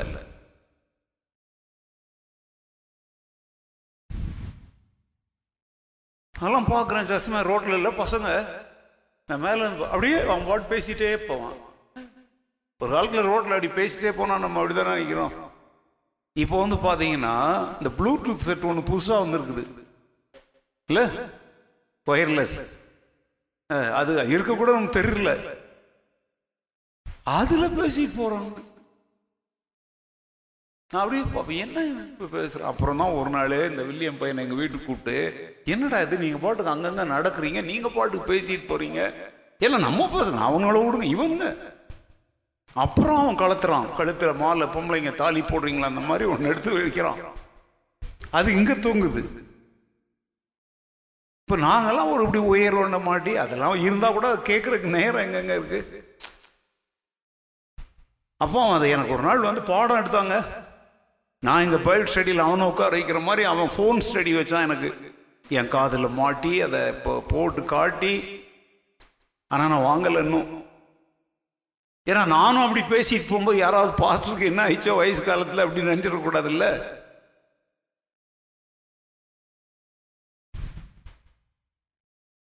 நான் கேட்குறேன்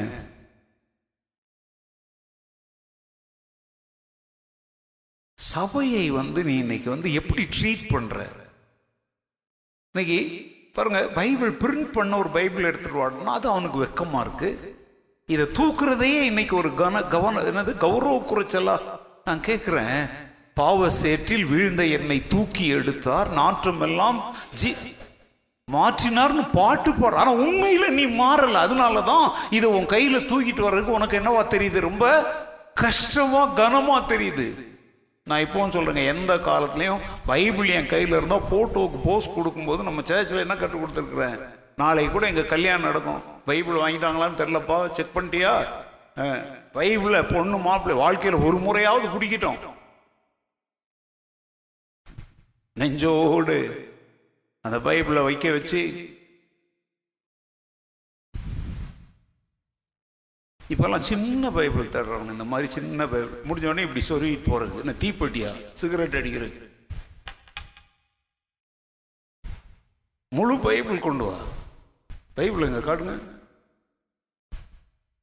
நீ திறக்கவே இல்லையா இன்னும்? திறந்துட்டியா? ம். உன் தம்பி எங்க? எங்கே இருக்கு? எங்கே பைபிளை காட்டு? வச்சிருக்கியா? சரி உன் பைபிள் ஏன் சின்னதாக இருக்கு சார்? பைபிளோ போ- ஏதாவது புஸ்தகமா?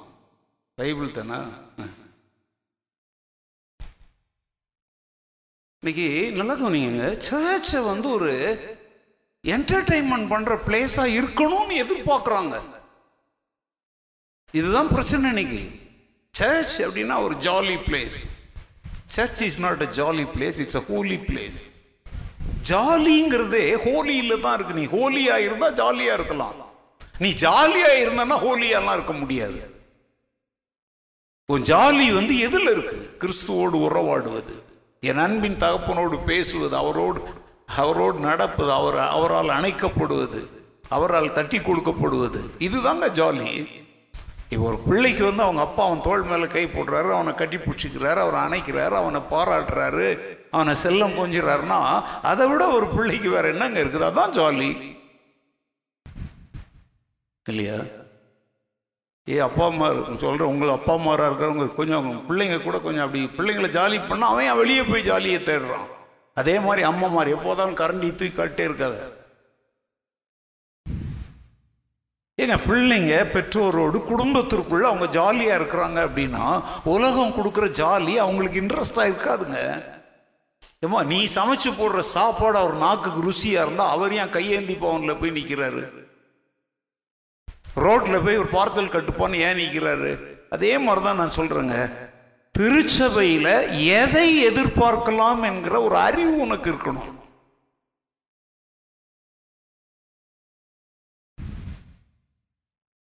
ஆட வச்சுட்டு பாட வச்சுக்கிட்டு விசில் அடிக்க வச்சுக்கிட்டு இதுக்கு இதுக்கு இதுக்கு சர்ச்சைக்கு வர வேண்டிய அவசியம் இல்லையே.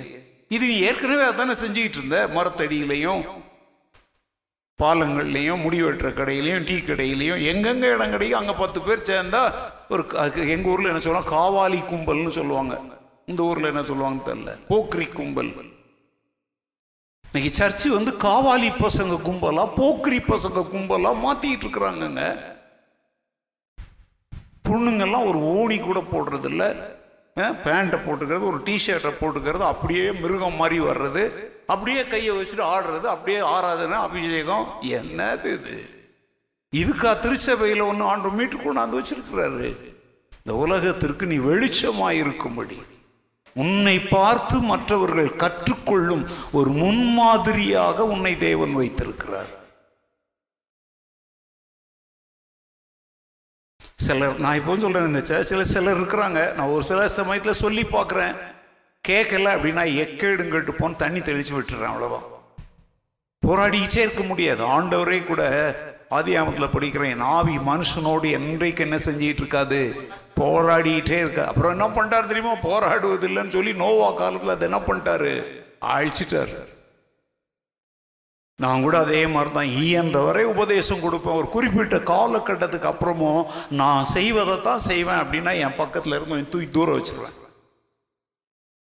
தொடர்புகளை கொஞ்சம் குறைத்து ஏன்னா போதுமான உபதேசம் கொடுத்ததற்கு அப்புறமும் மாற மனமற்றவர்களோடு நம்ம மீண்டும் மாற அடிச்சுக்கிட்டு இருக்கக்கூடாது ஏன்னா இன்னமும் உபதேசத்தை கேட்காத மக்கள் எவ்வளோ பேர் இருக்கிறாங்க.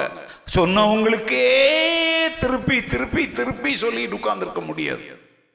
மாற விரும்புகிறவங்களுக்கு வேணா சொல்லலாம். கேட்டுட்டு கேட்டுட்டு தான் செய்வதையே செய்கிறவர்களுக்கு ஒரு ஊழியக்காரன் தன் வாழ்நாளையே தண்ணீரை போல் கரைத்து வீணாக்குவது சரியல்லன்னு நான் நினைக்கிறேன்.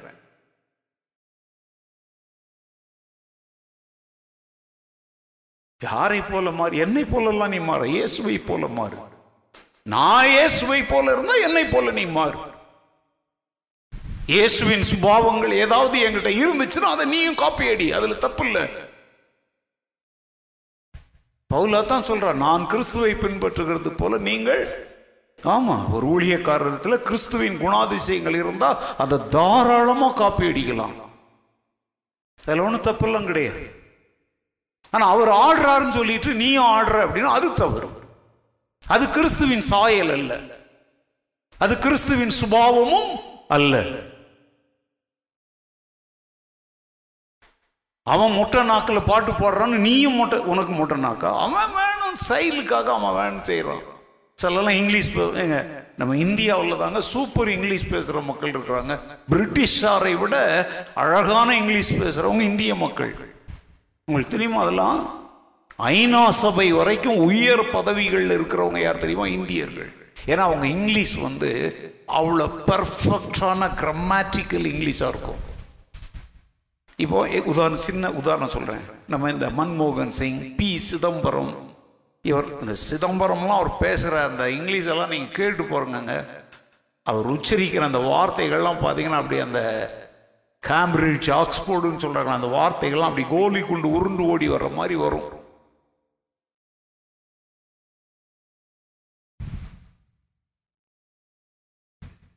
அண்ணாதுரை அந்த காலத்தில்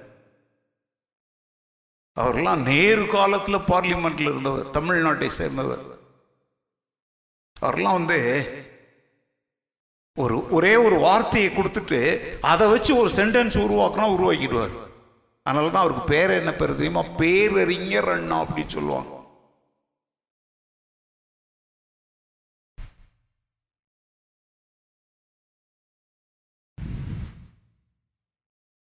ஒரு முறை பாராளுமன்றத்தில் வந்து அண்ணா வந்து பேசுகிறார் நேர் வந்து பிரதமர் இருக்கிறார். அப்போ அண்ணாதுரை பேசும் பொழுது நேர் எழுந்து அடிக்கடி குறுக்கிடுறார். இவர் பேசும் பொழுது. அண்ணாதுரையில்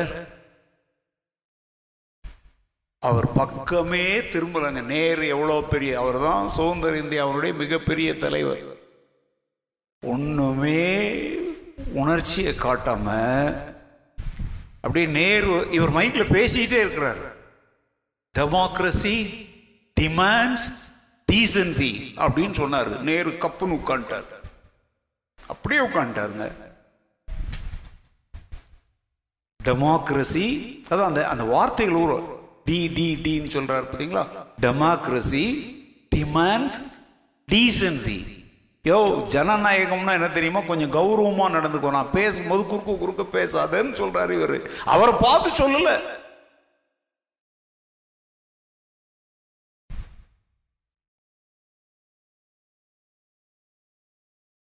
மாதிரி எத்தனையோ அவரை பற்றி எத்தனையோ காரியங்களை சொல்ல முடியும். ஆனால் அவரை பற்றி பேச பிரசங்கிக்க என்ன அழைக்கல.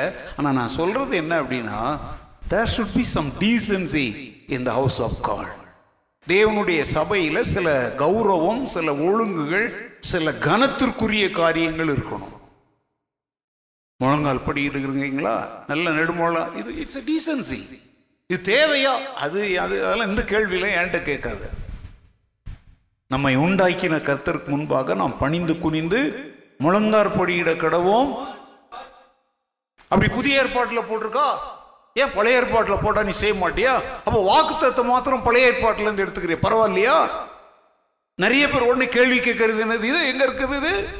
பழைய ஏற்பாட்டில் தானே அப்படியே இயேசு கிறிஸ்து முழங்கால் படியிட்டு ஜெபித்தார்னு பைபிள் இல்லையா? நான் என் பிதாவாகிய தேவனை நோக்கி முழங்கால் படியிட்டுன்னு பவுல் சொல்லலையா? முழங்கால் படியிடுறத பற்றி புதிய ஏற்பாடு எங்கேயுமே சொல்லலையா? There should be some decency. இன்றைக்கெல்லாம் இப்போ பல திருச்சபைகள்லாம் இப்போ முழங்கால் போடுகிற பழக்கமே போயிடுச்சுங்க. எல்லாம் இந்த மாதிரி சேர் அப்படியே ஜோம் பண்ணணுமா? பத்து பேர் அப்படியே திரும்பிக்க வேண்டியது ஒருத்தர் ஒருத்தர் கை கோர்க்க இதெல்லாம் மேலை நாட்டு கலாச்சாரம். அதுக்காக நீ சேரில் உட்காந்துரு அப்படி ஜெபம் பண்ணுறோன்னே நரகம் போயிடுவேன் அப்படின்லாம் நான் சொல்லலை. ஏன்? முழங்கால் படியிட உனக்கு நல்ல பலனும் சுகமும் இருக்கும் பொழுது முழங்கால் படியிடுவதில் என்ன தவறு? ஏன் அதை தவிர்க்க வேண்டும்? ஒருவேளை வயதானவர்கள் சரீரத்தில் பலவீனமாக இருக்கிறவர்கள் முழங்கால் படியிடும் அதனால தான் நான் எப்பவும் அடிக்கடி சொல்கிறேன் சரீரத்தில் பலன் இருக்கிறவங்க என்ன செய்யுங்க? முழங்கால் படிடுங்க. பலன் இல்லாதவர்கள் நீங்கள் எழுந்தே என்ன செய்யலாம்? நாங்கள் தான் ஆப்ஷனை கொடுக்குறோமே. தெய்வீக சுபாவங்கள் என்பது சின்ன சின்ன விஷயத்தில் பழக ஆரம்பிக்கணும். நீ எடுத்தோடனே யானை மேலே ஏறாத. முதல்ல அப்படி சின்ன சின்னதில் போ. கொஞ்சம் கொஞ்சமா கொஞ்சம் கொஞ்சமா. செந்தமிழ் நா பழக்கம் அப்படின்னு சுத்த தமிழ் வந்து அப்படியே வந்துடாது நாக்கை கொஞ்சம் கொஞ்சமா கொஞ்சம் கொஞ்சமா என்ன செய்யணும்? பழக்க பழக்க அது வந்துடும். பயமா வராது பழக்கமா வரும். ழ, ழ. ரெண்டுக்கும் வித்தியாசம் இருக்கு. பழக்கம் தாங்க அது. ஓகே நேரம் ஆகுது.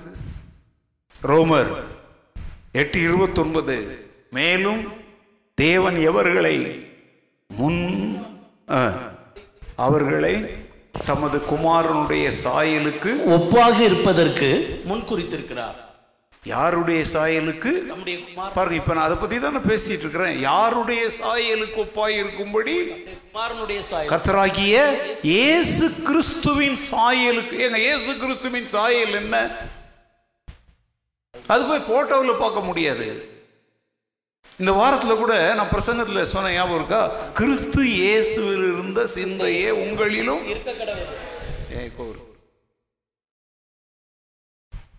கிறிஸ்து இயேசுவில் இருந்த சிந்தை அவருடைய எண்ணங்கள். அந்த எண்ணங்கள் தான் செயலாக மாறிச்சு.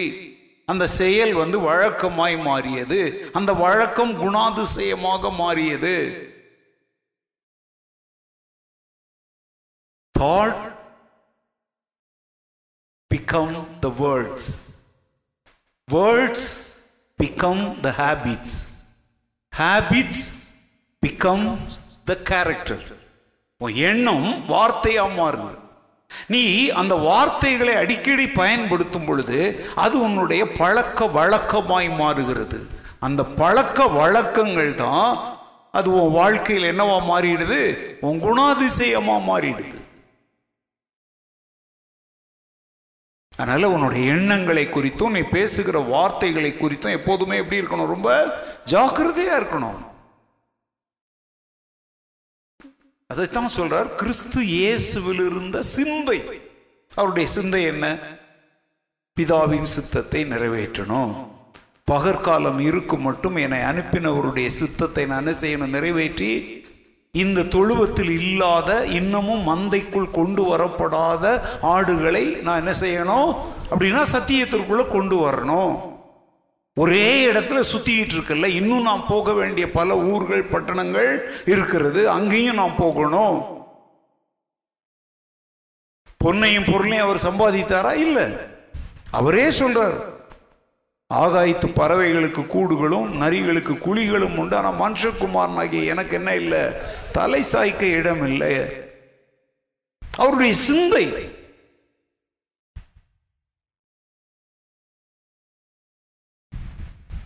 வரி கட்டணும்னு வரும்போது ஏமாத்தினாரா வரி கட்டினாரா? கட்டினாரா? நம்ம கட்டுறோமா? இதான் சிந்தை. ராயனுக்குரியதை ராயனுக்கும் சொன்னார்ல? பெற்றோரை கனம் பண்ணுவதை குறித்தே சொல்லியிருக்கிறார் காணிக்கையா? பெற்றோரை கனம் பண்றதா? நீ கொருபான் என்னும் காணிக்கையை கொடுத்துட்டு தாப்பான் தாய நீ அசட்ட செய்ய முடியாது அப்படிங்கிறார். வெந்தயம் ஒருத்தெல்லாம் அது இதெல்லாம் நீ காணிக்க கொடுக்குற நீதியையும் இறக்கத்தையும் விட்டுற. அது எப்படி? சரியா அப்படின்னு ஆண்டவர் கேட்கிறார். தன் சகோதரனை நியாயம் இல்லாமல் கோபிக்க கூடாதுங்கிறார். தன் சகோதரனை மூடனே சொல்லக்கூடாதுங்கிறார். இச்சிக்க கூடாது அப்படிங்கிறார். இதெல்லாம் அவருடைய சிந்தை. அந்த சிந்தை தான் என்னவா மாறுது? சுபாவமாய் மாறுது. ஏங்க மனம் போல வாழ்வுன்னு சொல்றோம்ல அது என்னது?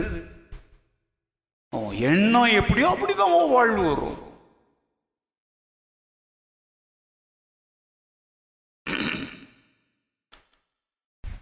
எண்ணம். அந்த எண்ணம் எங்கிருந்து பிறக்கணும்? ரெண்டுல இருந்து பிறக்கும். ஒன்று சத்தியத்திலிருந்து பிறக்கும். இன்னொன்று பொய்யிலிருந்து பிறக்கும். எண்ணம் அந்த ரெண்டை தவிர வேற எதுல இருந்தும் பிறக்காது. சத்தியம் என்பது தேவனுடைய வார்த்தை பொய் என்பது பிசாசனுடைய உபதேசங்கள். இப்போ நீ சத்தியத்தின்படி சிந்திக்க ஆரம்பித்தால் உன் எண்ணங்கள் சுத்தமானவைகளாக இருக்கும். சத்தியம் அவர்களை என்ன ஆக்கும்? பரிசுத்தமாக்கும். அப்போ உன் எண்ணம் அங்கே என்ன ஆகுது? சில சொல்கிறேன் எனக்கு கெட்ட கெட்ட எண்ணமா வருதுன்னா அதெல்லாம் வராது சார். அது என்ன பைப்பில் தண்ணி திறந்தா வருமா? கெட்ட கெட்ட எண்ணமா ஏன் வருது தெரியுமா? நல்ல எண்ணங்களை தருகிற இதை நீ திருப்பி கூட பார்க்கறதில்ல. நீ இதை திருப்பு நல்ல எண்ணங்கள் வரும். எப்பா நீ பைபிளை படிச்சு ஒன்றும் ஸ்காலர் எல்லாம் அதெல்லாம் வேண்டாம். நீ சும்மா புரியுதோ புரியலையோ அதை படி. எண்ணங்கள் மாறுதா இல்லையா? நான் சேலஞ்ச் பண்றேன். ஹலோ இந்த முழு உலகத்திற்கும் நான் இந்த சவால் விடுறேன். நீ கிறிஸ்தவனாலாம் மாற வேண்டாம் சர்ச்சுக்கு வர வேண்டாம்ப்பா நீ இந்த பைபிளை படி. எண்ணங்கள் மாறல அப்படின்னா நான் சொன்ன சத்தியங்கள் பொய்ன்னு நான் திருப்பி வாங்கிக்கிறேன். ஹலோ என்ன அப்படி முடிக்கிறீங்க? நீங்க மாறலையா? எது மாத்துச்சு உங்களை?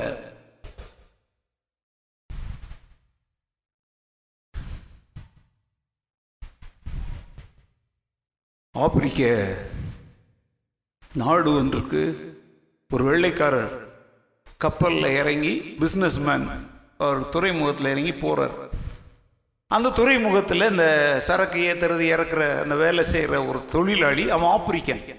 நீக்ரோன்னு சொல்கிறோம் இல்லையா? அவன் என்ன பண்ணுறான் கொஞ்சம் ஓய்வு நேரத்தில் அந்த ஒரு சுவர் மேலே உட்காந்து பைபிளை படிச்சுக்கிட்டு இருக்கிறான். இவர் வெளிநாட்டை சேர்ந்தவர் வெள்ளக்காரர். அவர் பைபிளும் படிக்கிறதில்ல ஒன்றும் படிக்கிறதில்ல. அவர் அப்படி போனவர் இவன் ஒரு காலத்தில் நரமாம்ச பட்டி பட்டி அது பற்றியாக இருந்தவன் நாகரீகம் இல்லாமல் நிர்வாணியாகி கிடந்தவன் இவன் உட்காந்து பைபிளை படிக்கிறானே அப்படின்ட்டு அவனை பார்த்து கேட்டாரு பைபிளை படிச்சா அது உனக்கு சோறு போடுமா? அப்படின்னு அவனை கேட்டார். உடனே அவன் என்ன சொன்னான் சரி சாருங்க வாங்க அப்படின்னா நான் ஏன் பைபிளில் படிக்கிறேன்னு சொல்கிறேங்க வாங்க அப்படின்னு சொல்லிட்டு அவன் என்ன சொன்னான் தெரியுமா? சார் நான் இந்த பைபிள் என் கையில் வந்ததுனால தான் இப்போ நீங்கள் என்னை தாண்டி உயிரோட போறீங்க. இந்த பைபிளை மிஷினரிகள் அந்த நாட்களில் எங்களுக்கு கற்றுக் கொடுத்து போதித்து எங்களுக்கு தராமல் போயிருந்தா இந்நேரம் உங்கள் ஈரலை சுட்டு நான் சாப்பிட்ருப்பேன் புரியல உங்களுக்கு? ஏன்னா அவங்க மனித மாம்சத்தை என்ன செய்கிறவங்க சாப்பிட்றவங்க. நர மாம்ச பட்சினிகள் தேவர் கானிபால்ஸ் இப்போ நல்லா தோணிங்க அவன் சொன்ன வார்த்தை எவ்வளோ உண்மையானது பார்த்தீங்களா? நீ இப்போ உயிரோட போகிறதுக்கு காரணம் என்ன தெரியுமா? இந்த புஸ்தகம் என்னை மனிதனாக மாத்திடுச்சு.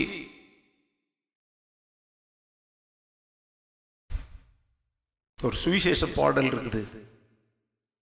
தீயவர் திருடரும் கொடியவர் கொலைஞரும் இயேசுவில் மாற்றம் பெற்றார்.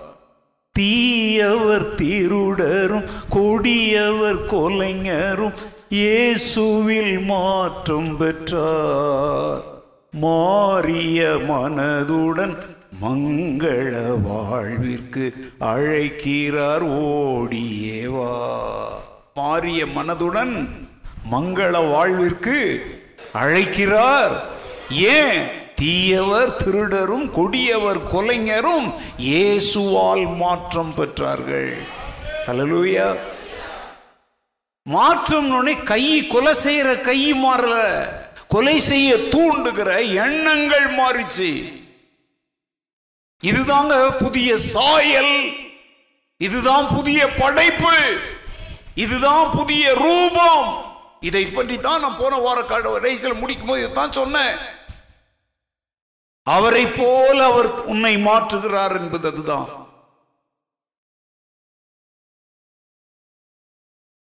சோ நம்ம யாருடைய சாயலாய் இருக்கும்படி முன் குறிக்கப்பட்டிருக்கிறோம்? ரோமர் பனிரெண்டாவது அதிகாரம் ரெண்டாவது வசனம் எல்லாம் தெரிஞ்ச வசனம் எல்லாம் மனப்பாடமா சொல்லக்கூடிய. நீங்கள் இந்த பிரபஞ்சத்திற்கு ஒத்த வேஷம் தெரியாமல் தேவனுடைய நன்மையும் பிரியமும் பரிபூரணமான சித்தம் இன்னதென்று பகுத்தறியத்தக்கதாக உங்கள் மனம் புதிதாகிறதினாலே மறுரூபமாகுங்கள். என்ன ஆகுங்கள் மறுபடியும் பிறங்கன்னு சொல்லல. இது மறுபடியும் பிறந்தவங்களுக்கு சொல்றாரு. மறுரூபமாகுங்கள். இயேசு கிறிஸ்து அவர்கள் கண்களுக்கு முன்பாக என்ன ஆனார்? மறுரூபமானார். அப்படின்னா அவருடைய தோற்றமே என்ன செஞ்சிருச்சு? மாறிடுச்சு. இங்க என்ன செய்யறாருன்னா மறுரூபமாகுங்கள். உங்கள் தோற்றங்கள் மாறட்டும். மறுரூபமானார் மறுரூபமலைன்னு சொல்றோம்ல?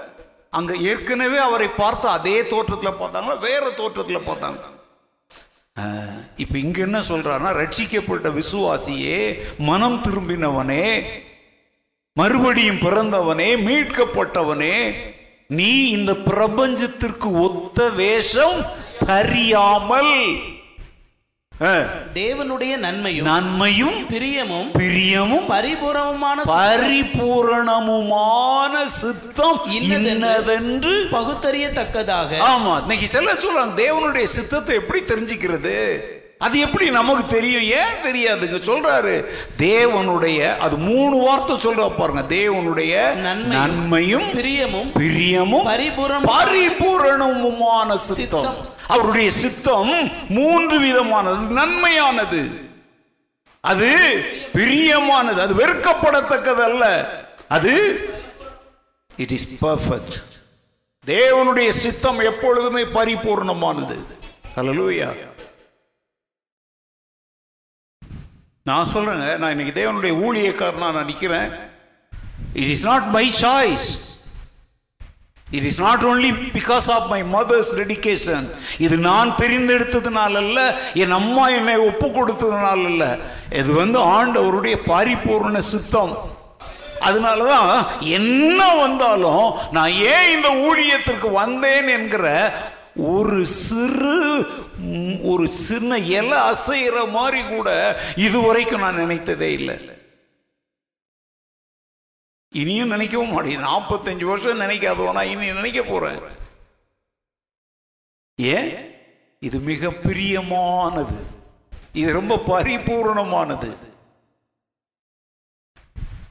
எதிராளிகள் என்ன சொல்லுவாங்க தெரியும்? ஆஹா.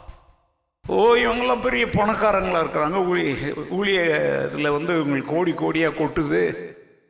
அதனால் வந்து இவங்க ஊழியத்தில் ரொம்ப எங்கள் அப்படிலாம் எங்களை பார்த்தா அப்படியே தெரியுது?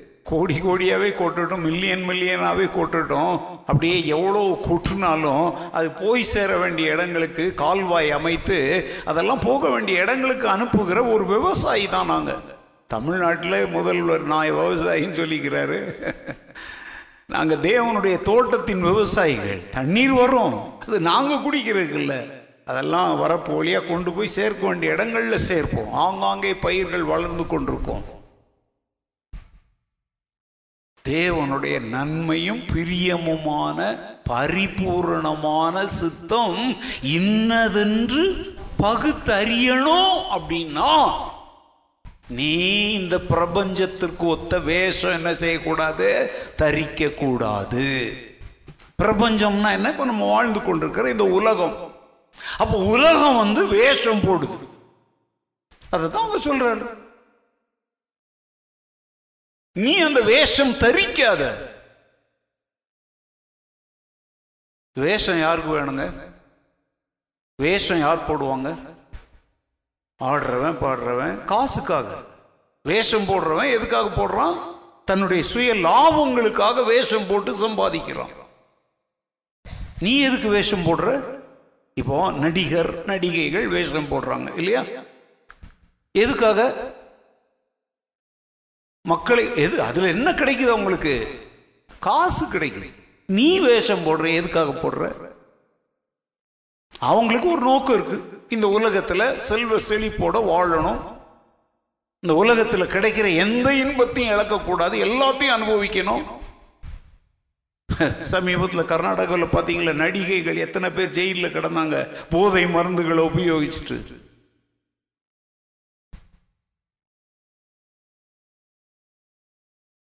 உலகத்திற்கு ஒத்த வேஷம் தெரியாமல்னா நல்லா நீங்க. நீ அதுக்காக அப்படியே காட்டு முராண்டி மாதிரி வாழும் பைபிள் சொல்லல. வேஷம் போடாதன்னு தான் சொல்லுது. வேஷம் என்பது எக்ஸ்ட்ரா எங்க தலை செய்வீங்க சுத்தம் வரீங்க நல்ல நீட் இது வேஷம் இல்ல. இது அவசியம். புரியுதா? வேஷங்கிறது என்னது? பிறருடைய கவனத்தை தம் மீது ஈர்த்து. ஒரு கிறிஸ்தவனுக்கு அது தேவையில்லை. ஏன்னா நாமே உலகத்திற்கு வெளிச்சமா இருக்கிறோங்க. எங்க வெளிச்சத்திற்கு இன்னொரு வெளிச்சம் தேவையா? இப்போ நான் என் கலரை கொஞ்சம் வெளிச்சமா காட்டுறதுக்கு என் மேல இந்த வெளிச்சம் அடிக்கிறாங்க. இல்லாட்டா நான் எப்படி தெரியும்? இதை அடிச்சாலே பாருங்க அது அது என்ன அடிச்சாலும் அந்த கலர் தான் வருது. என்னென்னவோ பேக்ரவுண்ட்லாம் வச்சு தான் பார்க்குறாங்க. நடக்க மாட்டேங்குது வேலை. இப்போ இங்க இருந்து ரெண்டு லைட் கொடுத்து இந்த வெளிச்சத்துக்கு எவனாவது இல்ல வெளிச்சம் கொடுப்பானா? அப்படின்னா அவனை உடனே நிம்மான் தான் கூட்டு போகணும்.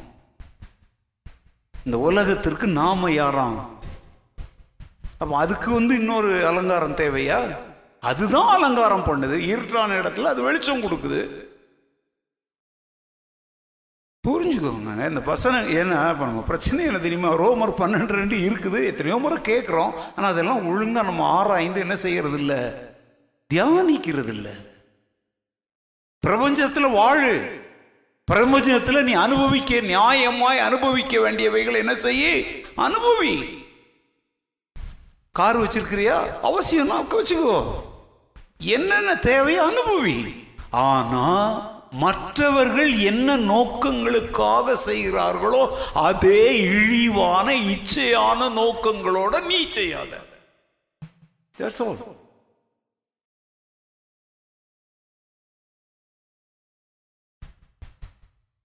இந்த பியூட்டி பார்லர்லாம் வந்து எவ்வளோ வருஷம் இருக்குங்க? சுமார். கூட இருக்கலாம். அவங்கள கேட்கலாம். அதெல்லாம் உங்களுக்கு தெரியாது. எவ்வளோ வருஷம் இருக்குமா ஒரு இருபது வருஷம்? என்னப்பா? எஸ்தருக்கு இல்லை அதை எப்போ நீ வேற கெடுத்து விட்றியப்பா. பிடிச்சிக்குவாங்க அதை. நல்லா கவனிங்க.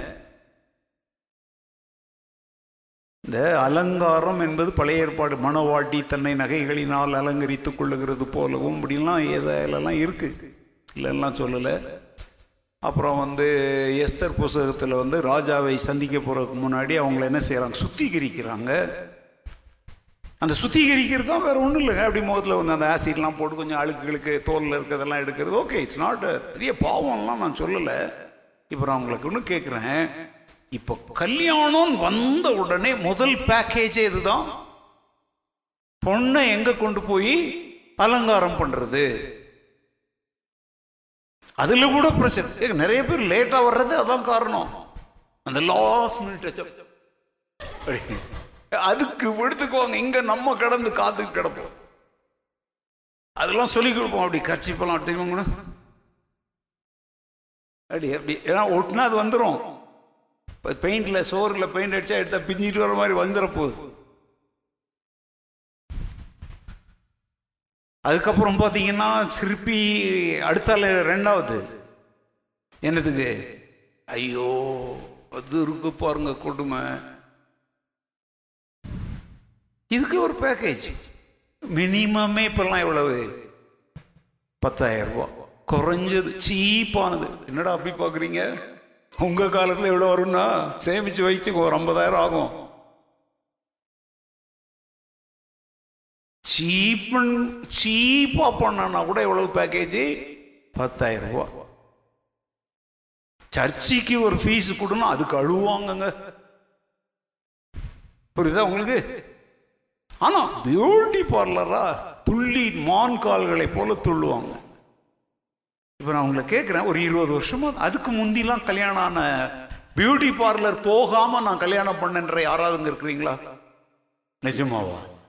உங்கள் காலத்தில் அப்போ பியூட்டி பார்லர் இருக்குல்ல. அதனால விட்டுருக்கு சரி பியூட்டி பார்லர் வந்ததுக்கு அப்புறம் நான் பியூட்டி பார்லர் போகலை வீட்டில் அப்படியா? இப்போ பாருங்க ரெண்டே ரெண்டு மூணே மூணு கை தான். மற்றதெல்லாம் கீழே போயிடுச்சு. நான் கேட்குறேன் இந்த சேர்ச்சில் இருக்கிற பொண்ணுங்களுக்கு எங்க இப்போ ஆம்பளைங்களுக்கும் பியூட்டி பார்லர் இருக்குது தெரியுங்களா உங்களுக்கு? ம். அவங்களுக்கு வந்து என்னது? ஃபேர் அண்ட் லவ்லின்னா இவங்களுக்கு ஃபேர் அண்ட் ஃபேர் அண்ட் எவரா என்னம்மா? பாரு இவா தெரிஞ்சு வச்சிருக்க யாருக்கு வாங்கி கொடுக்குறாரு? விக்டர் கொடுத்து வச்சவர். எங்க? விக்டர் எங்க? இல்லை வரலையா? பாரு அதெல்லாம் வாங்கி கொடுத்து பைலட் ஸ்டடிக்கு வரல பாரு. வாங்கி கொடுக்காத. நிச்சுவல் பைலட் ஸ்டடிக்கு வந்தால் தான் வாங்கி தருவேன்னு சொல்லி. இதெல்லாம் வாங்கி கொடுத்தா அப்புறம் இங்கே வரணும்ல. இந்த சர்ச்சில் யாராவது ஒரு பொண்ணு சொல்லி பார்க்கலாம். நான் பியூட்டி பார்லர் போகாமலே கல்யாணம் பண்ணிக்கிறேன் ஃபஸ்ட்டுன்னு சொல்லி பார்க்கலாம். கல்யாணமே வேண்டான்னு பைபிள் ஸ்கூலில் எங்கள் அண்ணன் படிக்கும்போது ஒரு பாஸ் அவர் இப்போ இறந்துட்டாரு. பவுடர் இந்த தமிழ்நாட்டிலலாம் பவுடர் வந்து போடுறது ரொம்ப ஒரு இப்போ நான் கூட போடுறேன். இல்லைன்னா சொல்லல. பவுடர் பண்ண இப்போ போட்டிருக்கேன்னு உங்களுக்கு தெரியும். சொன்னால் தான் தெரியும். அவர் வந்து எப்போனாலும் சரி பவுடர் போடாமலே இருக்க மாட்டார். பவுடர் பவுடர் பவுடர் இப்போ ஊழியத்து பொறுப்புனா உடனே இரு வரேன் அப்படின்ட்டு அவர் மாத்திரம் லேட் பண்ணுவார் பவுடர் போடுவார். ஒரு பவு அந்த காலத்தில் பார்த்தீங்கன்னா பேப்பரில் கொட்டி அதை மடித்து இப்படி வச்சுருப்போம் என்ன நானும் போயிருக்கிறாங்க தான் சொல்கிறேன் இப்போ வெளிநாடு போனோம் அப்போ கூட தான் பவுடர் எடுத்துட்டு தான் போனேன். சும்மா அப்படி ஒரு லைட்டாக அது ஒரு பழக்கமாச்சு அப்போ ஒரு முறை ஊழியத்துக்கு சாயங்காலம் சண்டே ஈவினிங் போகும்போது இவரால் லேட் ஆகுது. அப்போ எங்கள் அண்ணன் சொன்னாங்களாம் ஏய் இந்த மாதிரிலாம் நீ பவுடர்லாம் போட்டுக்கிட்டு இருந்தா பரலோகத்தில் பவுடரே கிடையாதுடா. அப்படின்னா நீ பரலோகத்துக்கே வர முடியாதுன்னா பவுடர் இல்லாத பரலோகம் எனக்கு வேண்டாம்டா அப்படின்னாரு. யாரு? பவுடர் இல்லாத பரலோகம் எனக்கு? நான் இப்போ சொல்கிறேனே இந்த பொண்ணுங்க அப்படி தான் சொன்னான் பியூட்டி பார்லர்லேயே எனக்கு கல்யாணமே வேண்டாம். நான் கேட்குறேன் இதான் உலகத்துக்கு ஒத்த வேஷம். உலகத்துக்கு ஒத்த வேஷங்கிறது இதுதான். ஏன்? இப்போ எவ்வளோ பேர் கை தூக்கி காட்டாங்க ஏங்க பெற்றோர் தான். அவங்கள என்ன செஞ்சாங்க? அழகுப்படுத்தி நல்ல முடியெல்லாம் ஒழுங்காக தலையெல்லாம் சீவ வச்சு ஒழுங்காக ஏதோ பூக்களை வச்சு ஏதோ அலங்காரம் பண்ணாங்க. கிராமங்களில் நடக்கிற கல்யாணம் கிராமத்து அழகிகள் என்ன ஃபேமஸ் அதுக்காக நீ பியூட்டி பார்லர் போனால் பார்லருக்கு போக மாட்டேன் நரகத்துக்கு போயிடுவேன் நான் என்ன சொல்கிறேன் உன் புத்தியை பற்றி பேசுகிறேங்க புத்தி புத்தி. அந்த வேஷம் போட்டாத்தான்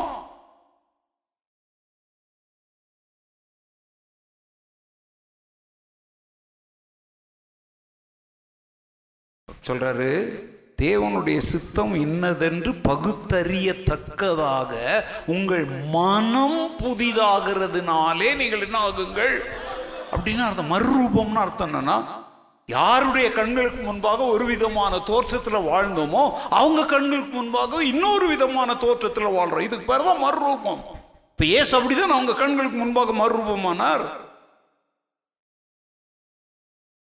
முந்தி முள்ளம்பண்ணி மாதிரி முடி வெட்டிட்டு இருந்த இப்போ நீ மறுரூபமாகறன்னு அர்த்தம்னா எவன் உன்னை பார்த்து முள்ளம்பண்ணி பாஸ்டரே சொன்னா கூட அவர் கண்ணு முன்னாடி முடி வளையுது அப்படின்னா நீ மர்வமாயிட்டான்னு அர்த்தம். ஹலோ நான் பசங்க முறைக்கிறீங்களா? உன்னே சொல்லியே ஓ முடி அப்படி இல்லையே. பயந்துட்டியா? ஏ உன்னதான் கேட்குறேன் ஏன் அப்படி முழிக்கிறப்போ? அன்னைக்கு ஒரு பையனை கேட்டா சொல்கிறான் சண்டே சாட்டர்டே ஈவினிங் இப்போ ஜூட் சொல்லியிருக்கிறார். நீ முடி வெட்டினா தான் நாளைக்கு உன்னை பாடெல்லாம் விடுவேன்னு சொல்லியிருக்கிறார். சரி எங்கன்னு போய் முடி வெட்டியிருக்கிறாங்க சாட்டர்டே சண்டே சர்ச்சு முடிச்சோடனே என்கிட்ட மாட்டிக்கிட்டான். அவர் சொன்னார் பாஸ்டர் நான் நேரத்தே சொன்னேன். நீ முடி வெட்டினா தான் நாளைக்கு அங்கே புல்பீட்டில் விடுவேன். இல்லைன்னா பாஸ்டர் என்ன திட்டுவார்? அப்படின்ன அவன் சொல்கிறான் நான் வெட்டினேன் நேற்று நைட் போயிட்டு. வெட்டினாங்க அவங்க எல்லாரும் சொல்ல ஆமாம் முடி வெட்டினோம் அப்படிங்கிறாங்க. அப்போ நான் வந்து வினோத்தை சொன்னேன் வினோத் உண்டை வந்து இந்த இது இருக்கிறப்பா ட்ரிம்மர் இருக்குதா அப்படின்னு. ஓ இருக்குது பாஸ்டர் நான். இவனை கொஞ்சம் ட்ரிம் பண்ணி விடு அப்படின்னு. அவன் என்ன சொல்றான்னா நான் ரொம்ப மெல்லிஸாக இருக்கிறேன் பாஸ்டர். உங்களை மாதிரிலாம் இப்படி வளர்ச்சி சீவனாக்க நான் ரொம்ப இன்னும் மெல்லிஸாக காட்டும். அதனால தான் நான் இப்படி விட்டுருக்கிறேன்ற ஒரு காரணம் சொல்கிறான் மெல்லிஸாக இருக்கிறான் அவன். இது எப்படி பொம்பளை பசங்க எப்படி பட்டினி கிடந்து மெல்லிஸாக இருந்து அதை ஒடிஞ்சு விடு எவன் கட்டுவான் உன்ன பின்ன? அதுக்காக அப்படியே அப்படியே பலூன் ஊதுற மாதிரி ஊதக்கூடாது. அந்த பையனுடைய கவலையை பாருங்க நான் மெல்லிசா இருக்கிறேன். நான் என்ன சொல்றேன் கடவுள் தருகிற முடிங்க. டீசென்டர் அவ்வளோதான் நீ சைடில் செய்வுறியா நேராக செய்வுறியா அதெல்லாம் போனா அதெல்லாமா பைபிளில் சொல்லுவாங்க டீசென்டர். உலகத்தார் உன்னை பார்க்கும்போது தங்களில் ஒருவனாக உன்னை என்ன செய்ய வேண்டாம் எண்ண வேண்டாம் அவ்வளோ இவனும் நம்ம கூட்டத்தை சேர்ந்தவன் நினைச்சிட வேண்டாம். சிம்பிள் புரிஞ்சாச்சா இப்போ ரொம்ப சிம்பிள்ங்க உன்னுடைய ஆடை அணிகலன்கள் உன் ஆபரணம் உன் அலங்காரத்தை பார்த்தோடனே அதே மாதிரி செய்கிற ஒரு குரூப் உலகத்தில் இருக்கு. அவங்க உன்னை பார்த்தோன்னே ஓ நம்ம குரூப் போல இருக்கு. அப்படின்னு நினைச்சிட்டாங்கன்னா நீ என்ன ஆகலைன்னு அர்த்தம்? மறுரூபம் ஆகலை முந்தி அவங்க கண்களுக்கு முன்பாக எப்படியோ அலைஞ்ச நீ இப்போ வந்து கர்த்தருடைய ஆலயமாகி என் சரீரத்தை நான் பேணி வா வெறும் சரீர தோற்றத்தை மாத்திரம் நான் பேசலைங்க. பார்வை எண்ணங்கள் செயல்கள் சொல்லு எல்லாமே சேர்த்து தான் சொல்கிறேன் இதெல்லாம் மனம் புதிதானா தான் நீ என்ன ஆக முடியும்? அதைத்தான் அந்த மனம் புதிதாகணுங்கிறத தான் கிறிஸ்து இயேசுவில் இருந்த சிந்தை மனம்னா என்னது? சிந்தை. அப்போ மாற்றம் வந்து உடனே வராது. மாற்றம் எங்க வரணும் முதல்ல? மனதில் வரணும். மனதில் ம- அதுதான் மனம் திரும்புதல்னு சொல்கிறோம் மனம் திரும்புதல்னு மதம்லாம் திரும்பாதீங்கங்க. மனம் திரும்புங்க. யோவான் ஸ்நானகன் காலம் முதல் அறிவிக்கப்பட்டு வருகிற செய்தி என்னதுதான்? மனம் திரும்புங்கள். மனம் புதிதாகுங்கள். உலகத்திற்கு ஒத்த வேஷம் நமக்கு வாரம் பஸ் சர்வீஸில் உங்களுக்கு ஞாபகம் இருக்கா? செகண்ட் சர்வீஸ் வந்தவங்களுக்கு நான் சொன்னேன். கஸ் கம்யூனியன் கொடுக்கும்போது ரெண்டு பேர் துணியை வச்சு கையை அப்படி மூடிட்டு இப்படி வாங்குறாங்க. நிஜமாக தாங்க அழகாக மூடி இப்படி. இப்படி இப்படி வாங்குறாங்க. பவித்திரமாக வாங்குறாங்க. இப்படி வாங்குறாங்க. நான் நான் கொடுப்பேன் நான் அப்படி தூக்கிட்டேன். பார்த்தா அந்த சாட்டையில் ஏசு அடிக்கும் போது எப்படி கோ அப்படி இருக்குங்க.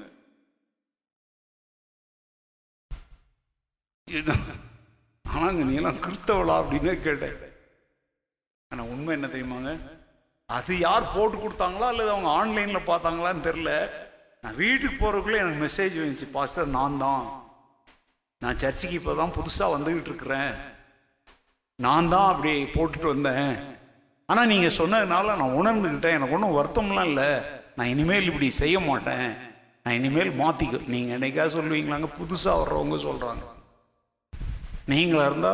வேறு வேலையே இல்லை. நம்ம கையை பார்க்கறதே வேற என்னத்தை பார்க்கறது? ஏங்க எனக்கு எவ்வளோ சந்தோஷமா இருக்கு. எங்க ஈஸ்டர் இந்த வருஷம் இந்த வருஷம் எனக்கு ரொம்ப சந்தோஷமா. ஏன்னா அந்த ஒரு ஆத்மா ஏன்னா இது வரைக்கும் யாரையுமே திருத்த முடியல என்னால். நாளைக்கு கூட தம்பி நான் சொல்றேன் கல்யாண பொண்ணு போட்டுக்கிட்டு வந்துச்சு அப்படின்னா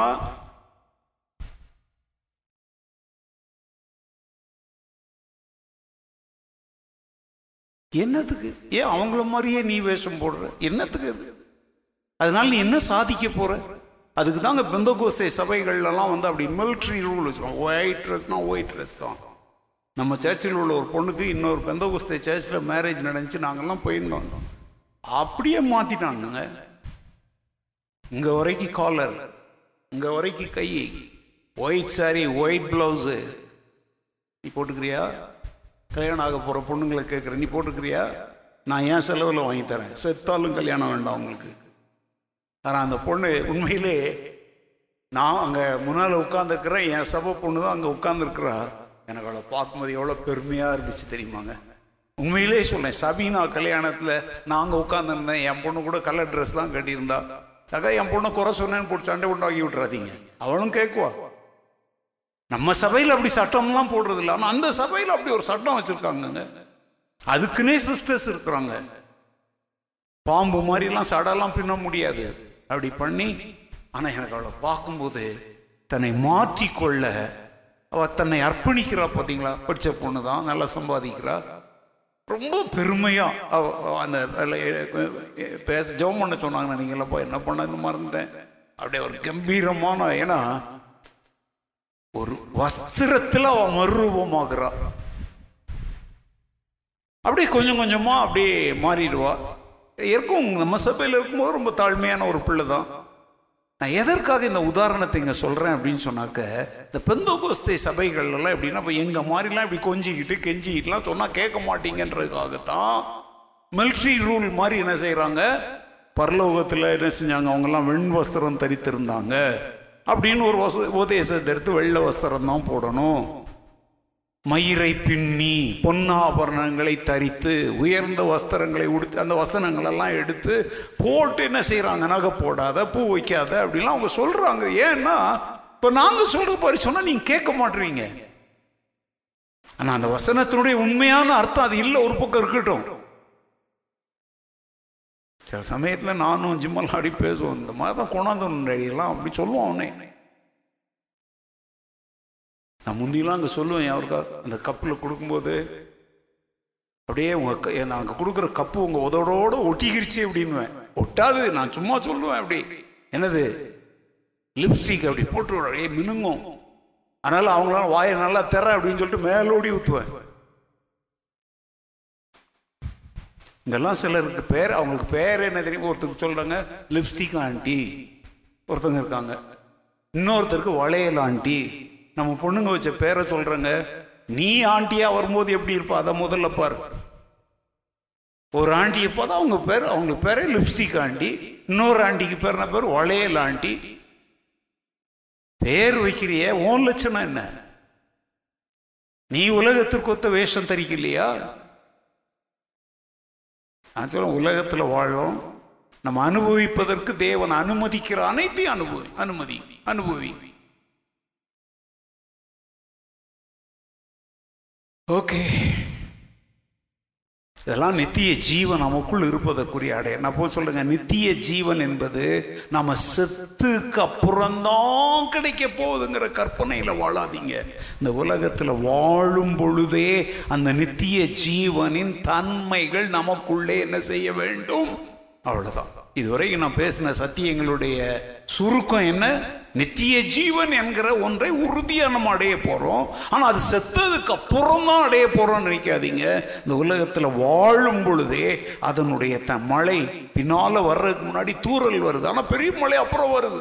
அது மாதிரி இந்த உலகத்தில் நம்ம இப்போ எதை வெளிப்படுத்தி கொண்டிருக்கிறோம்? நித்திய ஜீவனை வெளிப்படுத்தி கொண்டிருக்கிறோம். இந்த பாடத்தினுடைய தலைப்பு நான் பல வாரங்கள் ஆனால் நீங்கள் மற உங்கள் அற்புதம் துவங்குகிறதுங்கிற தலைப்பில் பேச ஆரம்பித்தேன். கிறிஸ்தவத்தின் மையமாய் இருப்பதே அற்புதம் தாங்க. கிறிஸ்துவை பற்றிய எல்லாமே அற்புதம் தான். கிறிஸ்துவை பற்றிய எல்லாமே என்னதுதான்? அற்புதங்கள் தான். நாம நித்திய ஜீவனை அடைந்திருக்கிறோம் சொல்றோமே அதுவே ஒரு அற்புதமான அனுபவம் தான். It is a miraculous experience இந்த மண்ணான சரீர வாழ்க்கையில் நான் நித்திய ஜீவனை உடையவனா இருக்கிறேன்றது ஒரு அற்புதம் இல்லையா? அல்ல லூயா மீட்பை மையமாக கொண்டு வாழ்கிற எவருடைய வாழ்க்கையுமே அற்புதமான வாழ்க்கை தான் அந்த அற்புதம் வேற ஒன்றும் இல்லைங்க. நான் இயேசுவை போல மாறுகிறேன் பார்த்தீங்களா? அதுதான் அந்த அற்புதம். வயிற்றுவலி போச்சு தலைவலி போச்சு வீடு கிடைச்சது வெளிநாடு வேலை கிடைச்சி இதெல்லாம் வந்து இதெல்லாம் டெம்பரல் இது சாதாரணமான தற்காலிகமான அற்புதங்கள். நம்முடைய வாழ்க்கையிலேயே மிகப்பெரிய அற்புதம் என்ன தெரியுமா? நான் கிறிஸ்துவின் சாயலை உடையவனாய் மாறுகிறேனே இதை விட பெரிய அற்புதம் இந்த உலகத்தில் கிறிஸ்தவ வாழ்க்கையில் இன்னொன்று இல்லை. இந்த அற்புதம் உங்கள் வாழ்க்கையில் துவங்கிடுச்சா? அது எப்போ துவங்குச்சுன்னு உங்களால் சொல்ல முடியாது. அடுப்பில் பொருளை வச்சாச்சு அது வெந்து கொண்டிருக்கிறது. இல்லையா? அதே மாதிரி விசில் உங்களுக்கு அது மாதிரி கிறிஸ்துவின் வருகை வரைக்கும் இந்த அற்புதம் நமக்குள் நாளொரு மேனியும் பொழுதொரு வண்ணமுமாக என்ன செய்து கொண்டே இருக்கணும்? ஒரே நாளில் கிறிஸ்துவை போல நம்ம மாற மாட்டோம். அனுதினமும் நாம் யாரை போல மாறிக்கொண்டே இருக்கிறோம். இதுதான் அற்புதம். இந்த அற்புத வாழ்க்கைக்கு நம்ம அர்ப்பணித்து நாம் ஜெபித்து கடந்து செல்வோம். கத்திரவங்களை ஆஸ்வதிப்பார்கள்